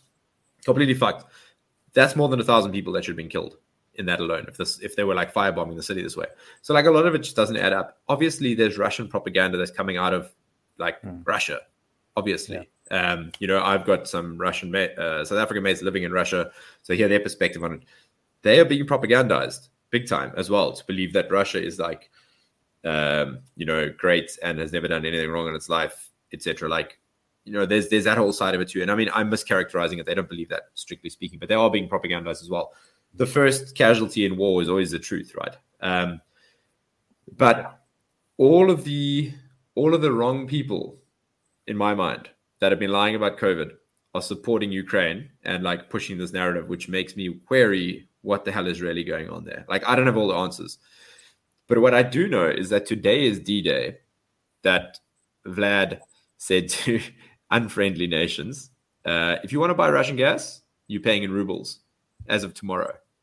So G7 countries came out yes two days ago and said no, unacceptable, we won't. And Vladimir said we're not a charity. so now, and if you look at the chart of the ruble to the US dollar, it dropped off a cliff around the 24th of February when they invaded, and it bounced all the way back up to previous levels. Um, it's now slightly lower again, but like the the the high went right back up to the previous levels where it was before the war. And that must be because people are stocking up on rubles because they got to buy oil and get oil and gas because Russia supplies 40% of Germany's gas. So Russia then also went out and said, we will, I think for the next three months till June, we will purchase gold at 5,000 rubles a gram. So they've fixed the price of gold basically. And what they've also done now, uh, because the price of the ruble is fixed to gold, and because oil from Russia can only be bought in rubles, they've effectively pegged the ruble to both gold and oil. So what they've done is they're doing a there's an attack underway on the US dollar petrodollar is what's happening.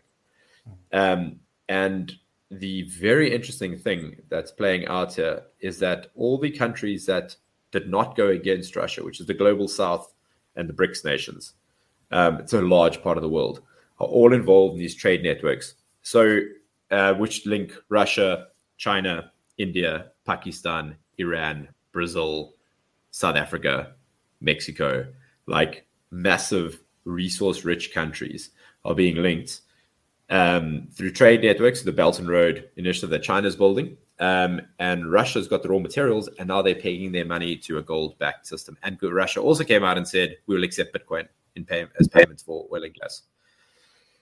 So I don't have the answer. Am I cutting out? Sorry, yeah. dude, you cutting? Um, can you hear me now? I can change, but like okay. the screen is uh, static. I don't know if you could see yourself or if I cut out or anything. No, no, I can still see. Everything's okay. fine. Clearly, Zach is not happy uh, about us talking about Russia favorably like this. exactly. They're listening to you. But the the point I'm getting at is that like there's big, big, big geopolitical things happening here, and if if you're just watching CNN and you think that Ukraine is winning this war, um, and that that's the only thing that's happening, you are as misinformed as you were about COVID and Black Lives Matter and the war in Iraq, and you know pick pick your psyop really. Um, yeah, very interesting time to be alive.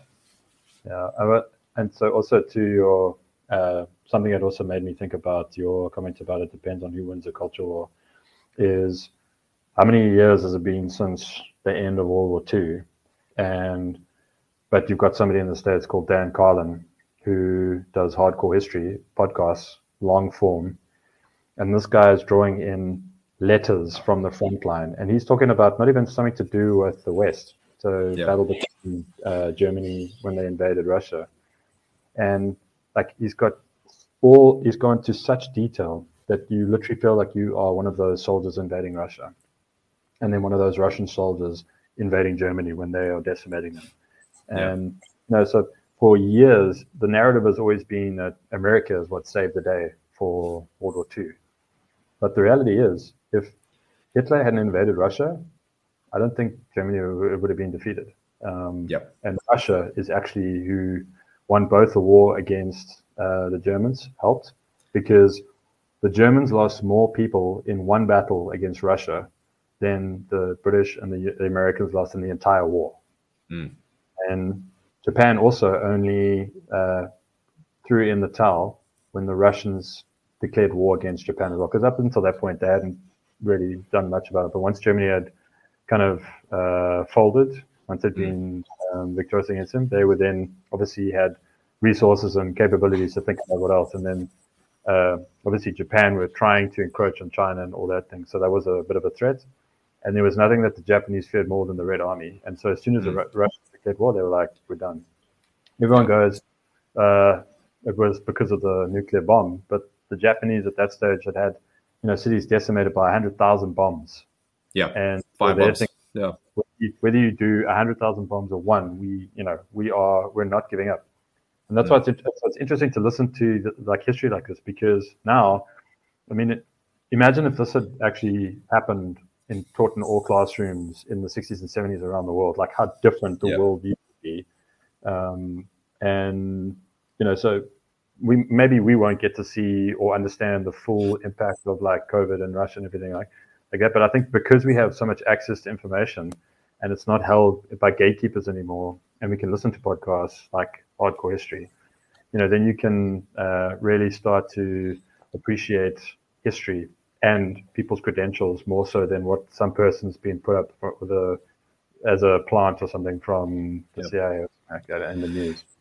Yeah, and that, but this is why it's so important for us to decentralize the future because you can see it happening today that those who control the narrative are pro censoring and just book burning. They they pro the destruction of history that does not suit their narrative. Like, um, if it was up to CNN, they would destroy any news or any this podcast. They would delete it and be like, no, no, no, this goes counter narrative. We cannot have it. Um, so the only way that we, if you want to maintain some semblance of uh, neutrality and information, we've got to decentralize it um, so that it, it can that all that digital information can last, you know, for the rest of time, stored in a way that it can't be destroyed. Um, and and what's really happening on where in my mind what's really going on is this massive battle that's raging between centralization and decentralization um, that's it's entropy right entropy and people trying to organize that are like these two things pulling uh, pulling each other apart but humanity actually thrives best in a decentralized fashion where we yes we centralize to a small degree, but as soon as we reach a certain scale, the uh, we pay for it in terms of culture and in terms of like social cohesion. Um, there's you always got to pay the piper. The bigger the scale gets, the less personal it gets. The more you build a one size fits all system that cannot fit everyone, and this is how you end up having people ground beneath the boot of totalitarianism, right? And that's Yeah. effectively what totalitarianism is, is. Is it seeks to control absolutely everything. It seeks to control your mind, um, and the totalitarian impulses that I see from world leaders all over the place: Justin Trudeau, Cyril Ramaphosa, Jacinda Ardern, Emmanuel Macron, Joe Biden, for all that's worth. Who knows if he's actually making decisions or not? But the totalitarian impulses that I see from these people is like it's terrifying. Um, but then to see what does give me hope is to see that there are people on common folk who are unnamed, you know, like anon- anonymous people who are like they're starting to understand the importance of decentralization. And then we have some champions, you know, who may let us down in the future, like it's the problem with heroes. But someone like Ron DeSantis, for example, Yeah. um, who's standing up against this entire this this machine, um, and people love him for it. You know, like that guy. If him and Trump run in 2024, the Democrats got some trouble. I mean, there's I don't know if you've been following the news recently, but he's he's putting a bill together to prevent like five year olds being taught about Yeah. The anti anti child grooming bill. Yeah, and Disney's come out like condemning it or whatever.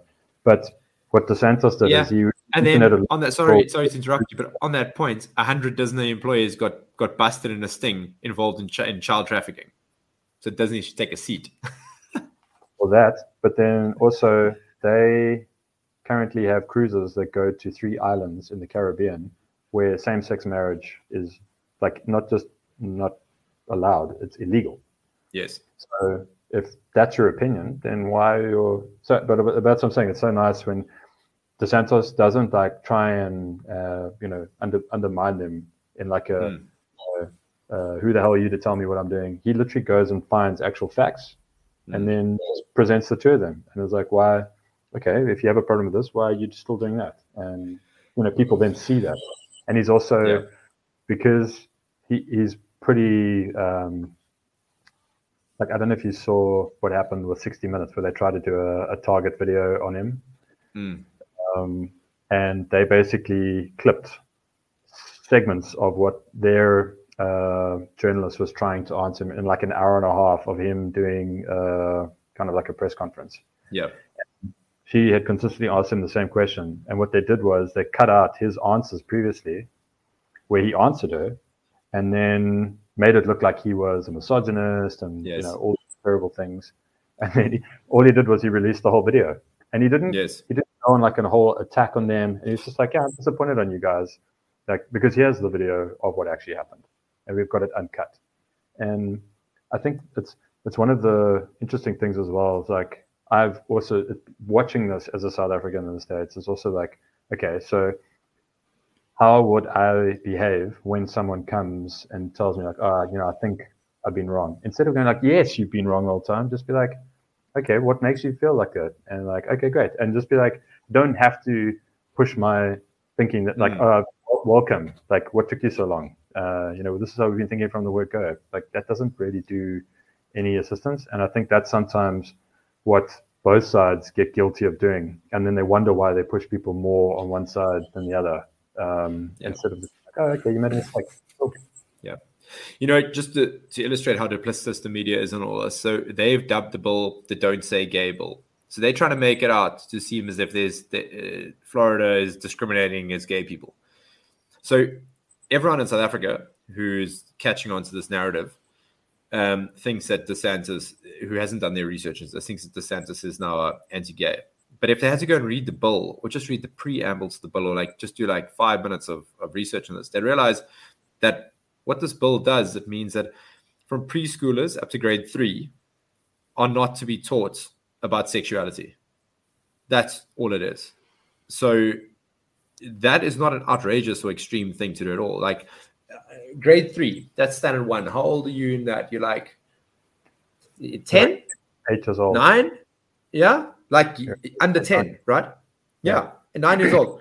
Why should kids at nine years old be learning about sexuality? I don't think they should. Um, and this is not a fringe like thing to think about it. So to to try to make out as if that is about like being anti-gay is completely duplicitous. Like it's clearly they're just lying. That's not the case at all. Um, and this is what the corporate press does. And this is why I've gotten to a point now where I just believe them to be super toxic because you can't trust them on anything. Um, and even if there's a kernel of truth in something, they're using that kernel of truth to distort the to distort the facts. And it's and I think it's because they're getting shrill because they're dying. Like they're losing views, and the only way they can get engagement is through rage clicks. Just get eyeballs by saying the most outrageous thing. And and and take the Oscars, for example. Whether it was fake or staged or not, the it's the best thing that's happened to the Oscars in the last decade because all of a sudden people are interested in it again. Because Will Smith went up there and slapped Chris Rock. I mean, I'm of the opinion that actors act, so I wouldn't be surprised if it was fake. Maybe it's not. Maybe it is real. Maybe Will Smith is bummed because his wife's been banging other people. Who knows? Um, either way, it's the only way they can be relevant is by creating rage clicks. Essentially, is what is what it's come down to. So, I mean, I, I don't even feel sorry for them because they brought on themselves. Yeah, it worked out pretty well for Chris Rock too because he uh, right his, his uh, ticket sales went through the roof and he's like sold out everywhere. Yeah, and it's got people like you and me who don't give a shit about celebrities talking about them. I mean, yeah, it's wasting too much of my time this week, to, even thinking about these dudes. But I mean, ridiculous. but, they, but yeah, but it's but again, it's like those types of incidents, as basically mundane as they are, and mm. for like the general impact in the world, what that does is it actually shows you more about all the different people and media channels and how they think about reporting than the actual event. Yeah. So, like, it's you can go literally watch if you wanted to go CNN, uh, Fox, Joe Rogan, uh, Russell Brand. You can have like all these different people, and every single one of them will have a different take on that. And yep. what I've learned is whenever you whenever you have opinions like that, it tells you more around the people than the actual event. And so if you yeah. if you are somebody who has been red pilled and does think for yourself a little bit more and question things than just like swallowing everything whole, then you get to this just serves as another reminder of like how each of them has their own bias and how they're either using something to push something else that they're already spinning or yeah. if they're like open minded and just like, you know, let's really think about this. Like what what if women had done this? I mean, it was one of the my favorite thing questions that was asked was like, what is it? What if it had been two white guys? Like, what if it had been two women? Like, all these they went through all the different scenarios. Like, what? What? I wonder what people and the academy's opinions would have been with that as well. Well, because they play identity politics, it would have been different every time. Yeah, exactly. Whereas you and I, you and I look at it and we're like, well, the fact that a person went up and then hit another person is that's what's wrong about it um, whether it race, uh, gender, identity doesn't matter, but to the woke, identity matters the most. Um, this is why, like for me as well, like with uh, DeSantis, like I'm more interested in like his like actions speak louder than anything mm. else. Yes, and you know, so it's so easy to talk, and everybody has an opinion about what should be done and what's wrong, and then like often how I will get people to shut up is just awesome. Okay, so what should we do? And because mm. it's easy to point out everything that's wrong. And yes. I think I've also like besides my um, like data analyst background with work and having to present based on factual information, like also having my dad and his like philosophy of like you know when he was the chairman of the uh, complex that we lived in in, in um, Johannesburg you know, people would always come with like everything that was wrong. And then he would ask them, okay, so what should we do?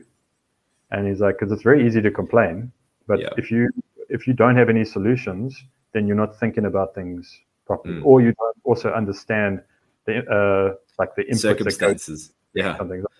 There's a reason why we have created, uh, and we we we need you to uh, register for the stickers so people mm. can get into the complex. You might think it as an inconvenience because oh now I've got to come and walk 50 meters uh, on when I've uh, finished work. And why do I have to sign in and register and put my name and my ID number? It's like, well, because we're just making sure that if something happens, we can see uh, who has gotten and you know whatever. Just like yeah. also don't have it on your car and you don't get let in. Well, we've given you two months to actually go yeah. through this process, and the guards have been instructed to not to let you in the complex, and you will have to phone and person who lives there or someone else, uh, or explain yourself. And then people always get caught out um, because they just don't want to do something like that, which is actually in their best interest, but they don't want to take the time to understand why. They probably don't even attend the AGMs where they Yeah. discuss these things with people. And Yes. that's typically what happens now. Is like everyone's this also I think this is a problem. We don't have enough people like creating teaching people how to create wisdom. Like how do you because we've got an information overload. You can get Mm. information anything at the drop of a hat. But it's like how do you turn that into something tangible that you're actually going to use to move forward that's positive Mm. and not be like, oh, you see, I told you this is why these people are bad and this is why that's wrong. Um, I mean, like, you just have to take the what the human history of like how we haven't learned from what we've done, and every every empire has like thought that no, no, no, we're the we're the one. Um, Yeah. Eventually, they just fall victim to the same thought processes and problems that other regimes have had, and then they crumble, and that's why they're not around today. the tale of Ozymandias. I mean, it's exactly what happens, right? Um, you know what we should do is stop the war in Yemen. Number one, people don't know about that one, and stop the war in Ethiopia. War in Yemen, uh, three hundred over three hundred fifty thousand people dead already. Fourteen million people displaced. Been running for a decade almost. The U.S. directly funding the UAE and Saudi Arabia to wage war on Yemen. A bunch of people living in huts getting the fuck bombed out of them. So wear the Yemeni flags on your profile picture. And Ethiopia, half a million people dead already.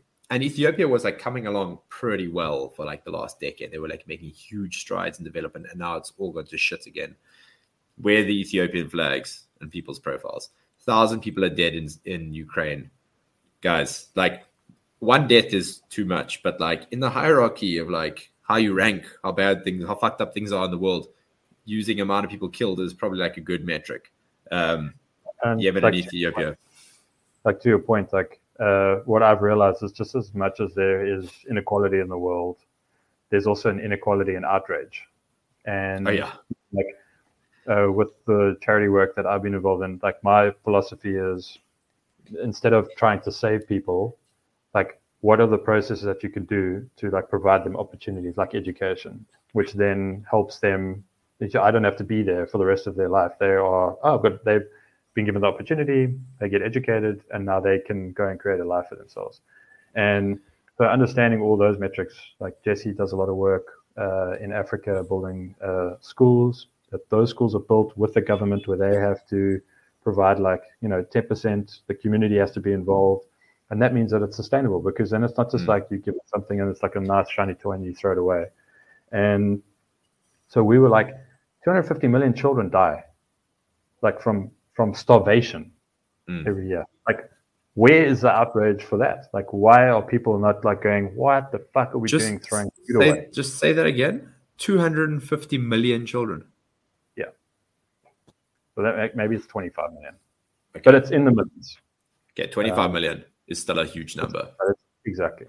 Like, you know, how many people have died from COVID now? Um, and like Five. as you said, Five no million before they before they started bringing the numbers down. So it's probably closer to two and a half. Yeah, and I think that's Yeah. also like the word for me is consistency. And Mm. you know, if you if you do get outraged by, if you are so enthusiastically outraged about something, then that's like you say. Then what about Yemen? What about Ethiopia? And then why aren't you holding media's feet to the fire and saying, "Hey, why why are you not reporting on this?" Um, Yeah.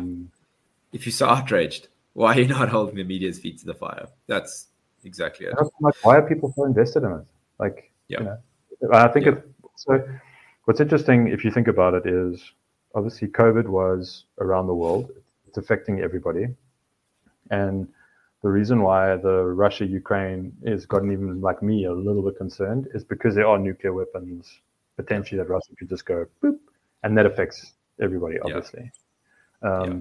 Whereas that's not the case in like the Yemen and uh, Saudi Arabia case, and it's not the case in Ethiopia either. Mm. So I think it's again like you can only we we have so much that we bandwidth that we can deal with, and it's only until something directly affects us or we choose to look at things holistically and go like the fact that you know so many children die from starvation. That's something that we should be able to fix. That then people will choose to think like, oh, this thing affects me, therefore it must be important. Because Mm. um, if it's affecting me, I mean, it must be affecting everybody. And and so that's like kind of I think as well what like drives the the fear within people, and then that the mainstream, well, no, the corporate media kind of are very good at weaponizing that. And Yep. you know, fear. I mean, fear, as I've seen, is like a, a pretty powerful tool to get people to. I mean, in fact, I was amazed at how long people stayed locked indoors, Man. Yeah. and and uh, you know, what's the word I'm looking for? Like, really behaved. Like, I Mm. was shocked, quite shocked to be honest. Yeah, I- I mean, it's probably because they um, they could be because they were getting stimmy checks, even though those are tiny um, in the grand scheme of things. But like they were, they weren't dying. They weren't. They weren't like going hungry. Um, I think we saw in South Africa in July last year the tip of the iceberg of what can happen in the world um, when order degrades, when entropy takes over. Because sure, say what you want. Like maybe there was some Zuma faction people in there, maybe some Asian provocateurs. I don't have all the answers for what happened in July. I have no idea actually what happened in July. Still, it's a, but whatever was instigating it, shit got out of control, and there were tens of thousands of people, hundreds of thousands of people just looting and going wild, and no one had any control over that situation. Like we did numbers, so we were like, okay, if there's ten thousand active military personnel in South Africa, there's the, the army size is seventy thousand, but they can only deploy like ten thousand. If they deploy ten thousand people in Durban, um, how big is Durban square meters wise or square kilometers wise? How many people can they? How many military personnel can they actually deploy in in the whole area? And you worked it out, and it's like a very small amount of people per like square hundred meters. You know, Not like and and then if you take that countrywide, you're like, okay, the military can deploy like one person per like every 20 square kilometers you know like they just can't control the situation um and it gets it gets out of control quickly But what was amazing about that situation was um, that everybody who was that basically divided the country in the way that it should be. And Yeah. people stopped seeing color and they started being like lawless and lawful. yes yeah And the lawful were like, we don't fucking give a shit about the police and the government. Like, we're gonna actually just band together now. yeah And I mean, to me, what was amazing was the speed with which people were resourceful and like creating apps with like walkie talkies on their phone. And then they were like communicating and setting Yeah. up uh, perimeters. And, you know, like we had, fa- I had family and friends that were in Durban. So like we were getting Yeah. updates from them and they were the ones sending video of like the stuff. And I was like, holy shit, like never in a million years think about that. And that's also one of the reasons why so much innovation comes out of South Africa is because we have so many Mm. challenges it actually drives innovation. That's why we've got so much stuff that we actually can export to the rest of the world. But that gave me the biggest hope as, as crazy as it was.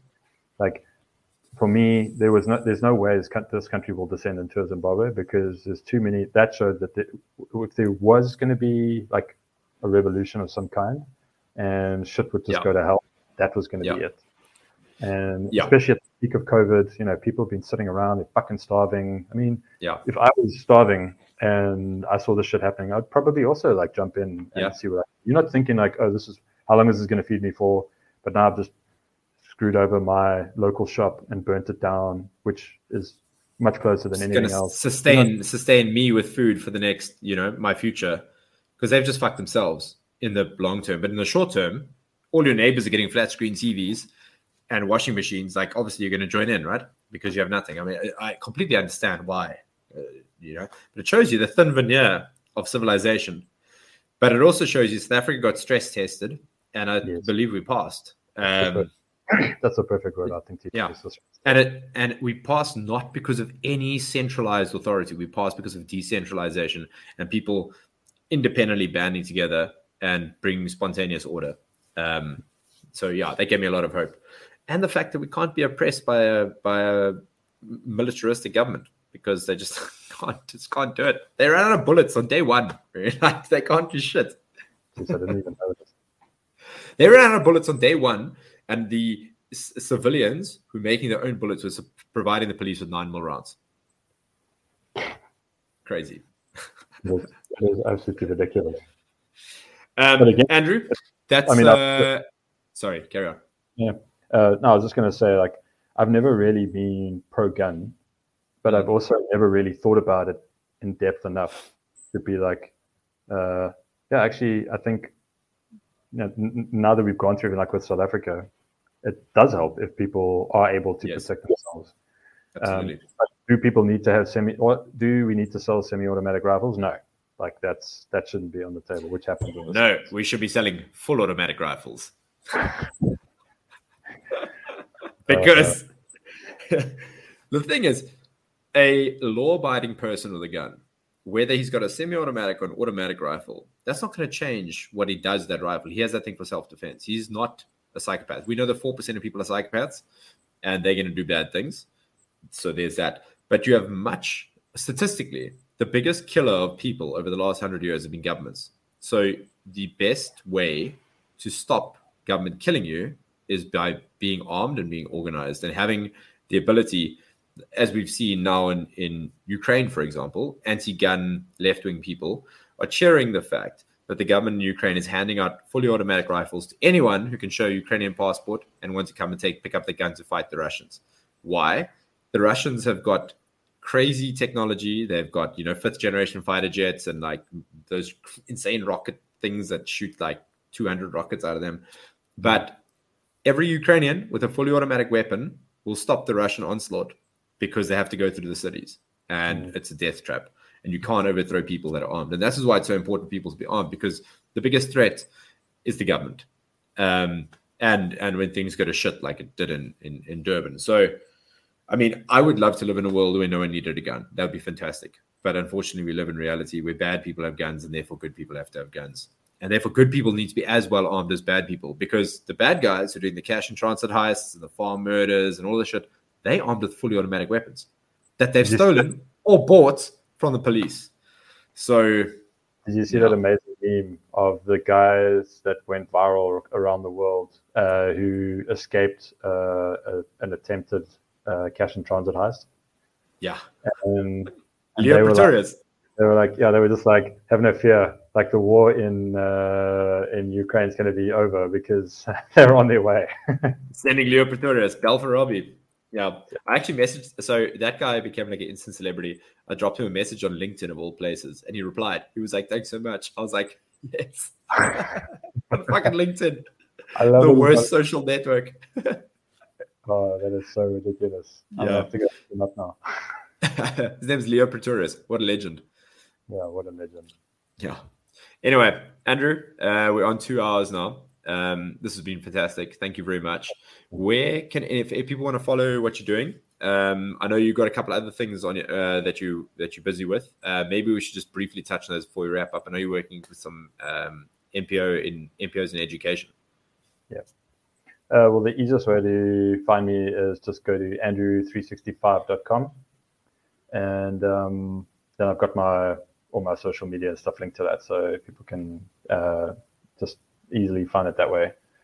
But um, but yeah, one of the, the cool things that we're working on at the moment is uh, an education project in South Africa where it's nice to actually meet a politician who has the issue at hand at the central point, which is the children and is creating an innovative system to also understand that the way the government structure has been, and thanks to Zuma, corruption is at every level, and so has formed this partnership with uh, the NGO that I support, One Heart, so that you know no money goes through government, and then we, between the two of us, we all have the expertise and the success stories of what's been achieved in the last couple of years, and we just partner with uh, government organizations. So what's nice with uh, corporates and uh, private individuals. So it's nice. It's like for the first time, like all the things that would normally be negative of like, oh, you know, your reach is too small. So we'd rather support somebody who's got a bigger thing. Well, what's bigger than national? Um, and like making sure that kids who live in the Eastern Cape and like farmlands are also going to have access to the same information. And the teachers are also going to have access to the teacher training that comes with that. Um, and then like the corruption thing, oh, well, no money goes through government. So it's like, it's quite nice to actually be part of this project where you know we the central issue of like providing equal opportunity for kids to have great education um, is finally starting to you know get over the hump of all the shit that happened obviously during apartheid for like 50 years and then the difficulty that the government had in trying to overcome that and also that kids had only been taught in English and Afrikaans curriculum wasn't developed in all 11 languages. Um, I mean fuck I don't know about you but if you, if I had to go through school and be taught in Xhosa, like it would have been a dog show for me and I probably wouldn't have finished school so it's nice that like there's been a lot of uh, learnings to get to this point, and I feel like it's the first time where actually like a real collaboration and collaborative approach is. Uh, it's actually, to, be honest with you, probably a, an amazing case study that you know even in the states where you know no parent should ever have to think about where they have to send their kid to school or where they should live so that their kid can go to this school because the education mm. system is or not. And even in the states, like parents have to genuinely think about that because of the zoning and all the different things like that. So um, it's that even if you are the, one of the wealthiest countries in the world, um, it's not necessarily a focus for everybody. And that's why you also need people at that level to have it a focus and have the right focus. Like she's never asked, like, do you support the ANC or, you know, what have you, what have you, the only thing she's asked in the past is like, what are your success stories? you know, and we can show how, how we reached 20,000 children with the donation we got from Discovery Vitality in the Eastern Cape and the Western Cape. That was like, okay, like, you know, you, you use what, you mean, here's the money we were given, and this is how we implemented it. And this is what the costing is. Because obviously, being a Section 18A uh, nonprofit means that you can only give tax certificates to people if you've been audited every year and you can obviously pass certain standards. So again, with one of the questions of like, oh, but how do we know the money is going to be used for what it is? Well, you know, give us a small amount now, and we'll very clearly demonstrate that. And then the next audit will give you all the financials, and you can actually see how it's being used. Um, so it's actually given me a lot of hope, uh, like even through all the stuff with COVID. And what I've learned in getting into the space is, again, like unless you actually look for it, there you don't you don't know about it because yeah. like no one wants to talk about the success stories. It's that that's not fear driving, um, and the amount of uh, NGOs and uh, stories I've heard of like what people are doing in townships off their own money um, to try and support orphans or vulnerable kids or something like that.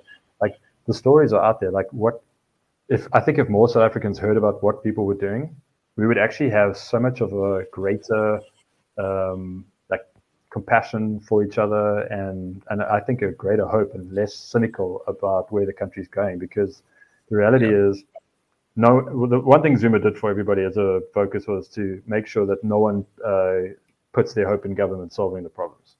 Amen. So yeah. Uh, but to your point of like you know um, decentralizing things, the education is a huge thing. So mm. if we had to wait for things to happen um, at community levels, that would probably take a long time.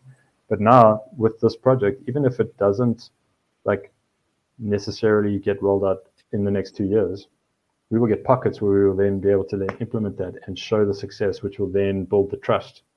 Because obviously, I mean, uh, I think South Africans have a lot to uh, be distrustful of, and I think a healthy skepticism is always good. Mm. And but what's nice is now it's a very different conversation. We're not like going with our hands out, like, oh, please support us, you know, help kids. Now it's like this project's going to happen. Um, and the, the, the difference is like, do you want to be a part of the change? It's almost like in uh, the 70s when the ANC were like recruiting people to like yeah. Or do you want to just like look back on your life and be like, wow, man, I actually could have made it. I could have been part of that rather than just sitting on the sidelines and not doing anything. Yeah. Absolutely. Uh, what's so? What's the name of the charity that you that you working with? It's uh, One Heart for Kids. One Heart for Kids. Uh, and what's the what's the website where people can track that down? It's that.co.za. Okay, one Heart, zero N E, and then one heart, well, all one, all lowercase, all one word. Amazing. All right, so that's andrew365.com and oneheartforkids.co.za if people can go check you out.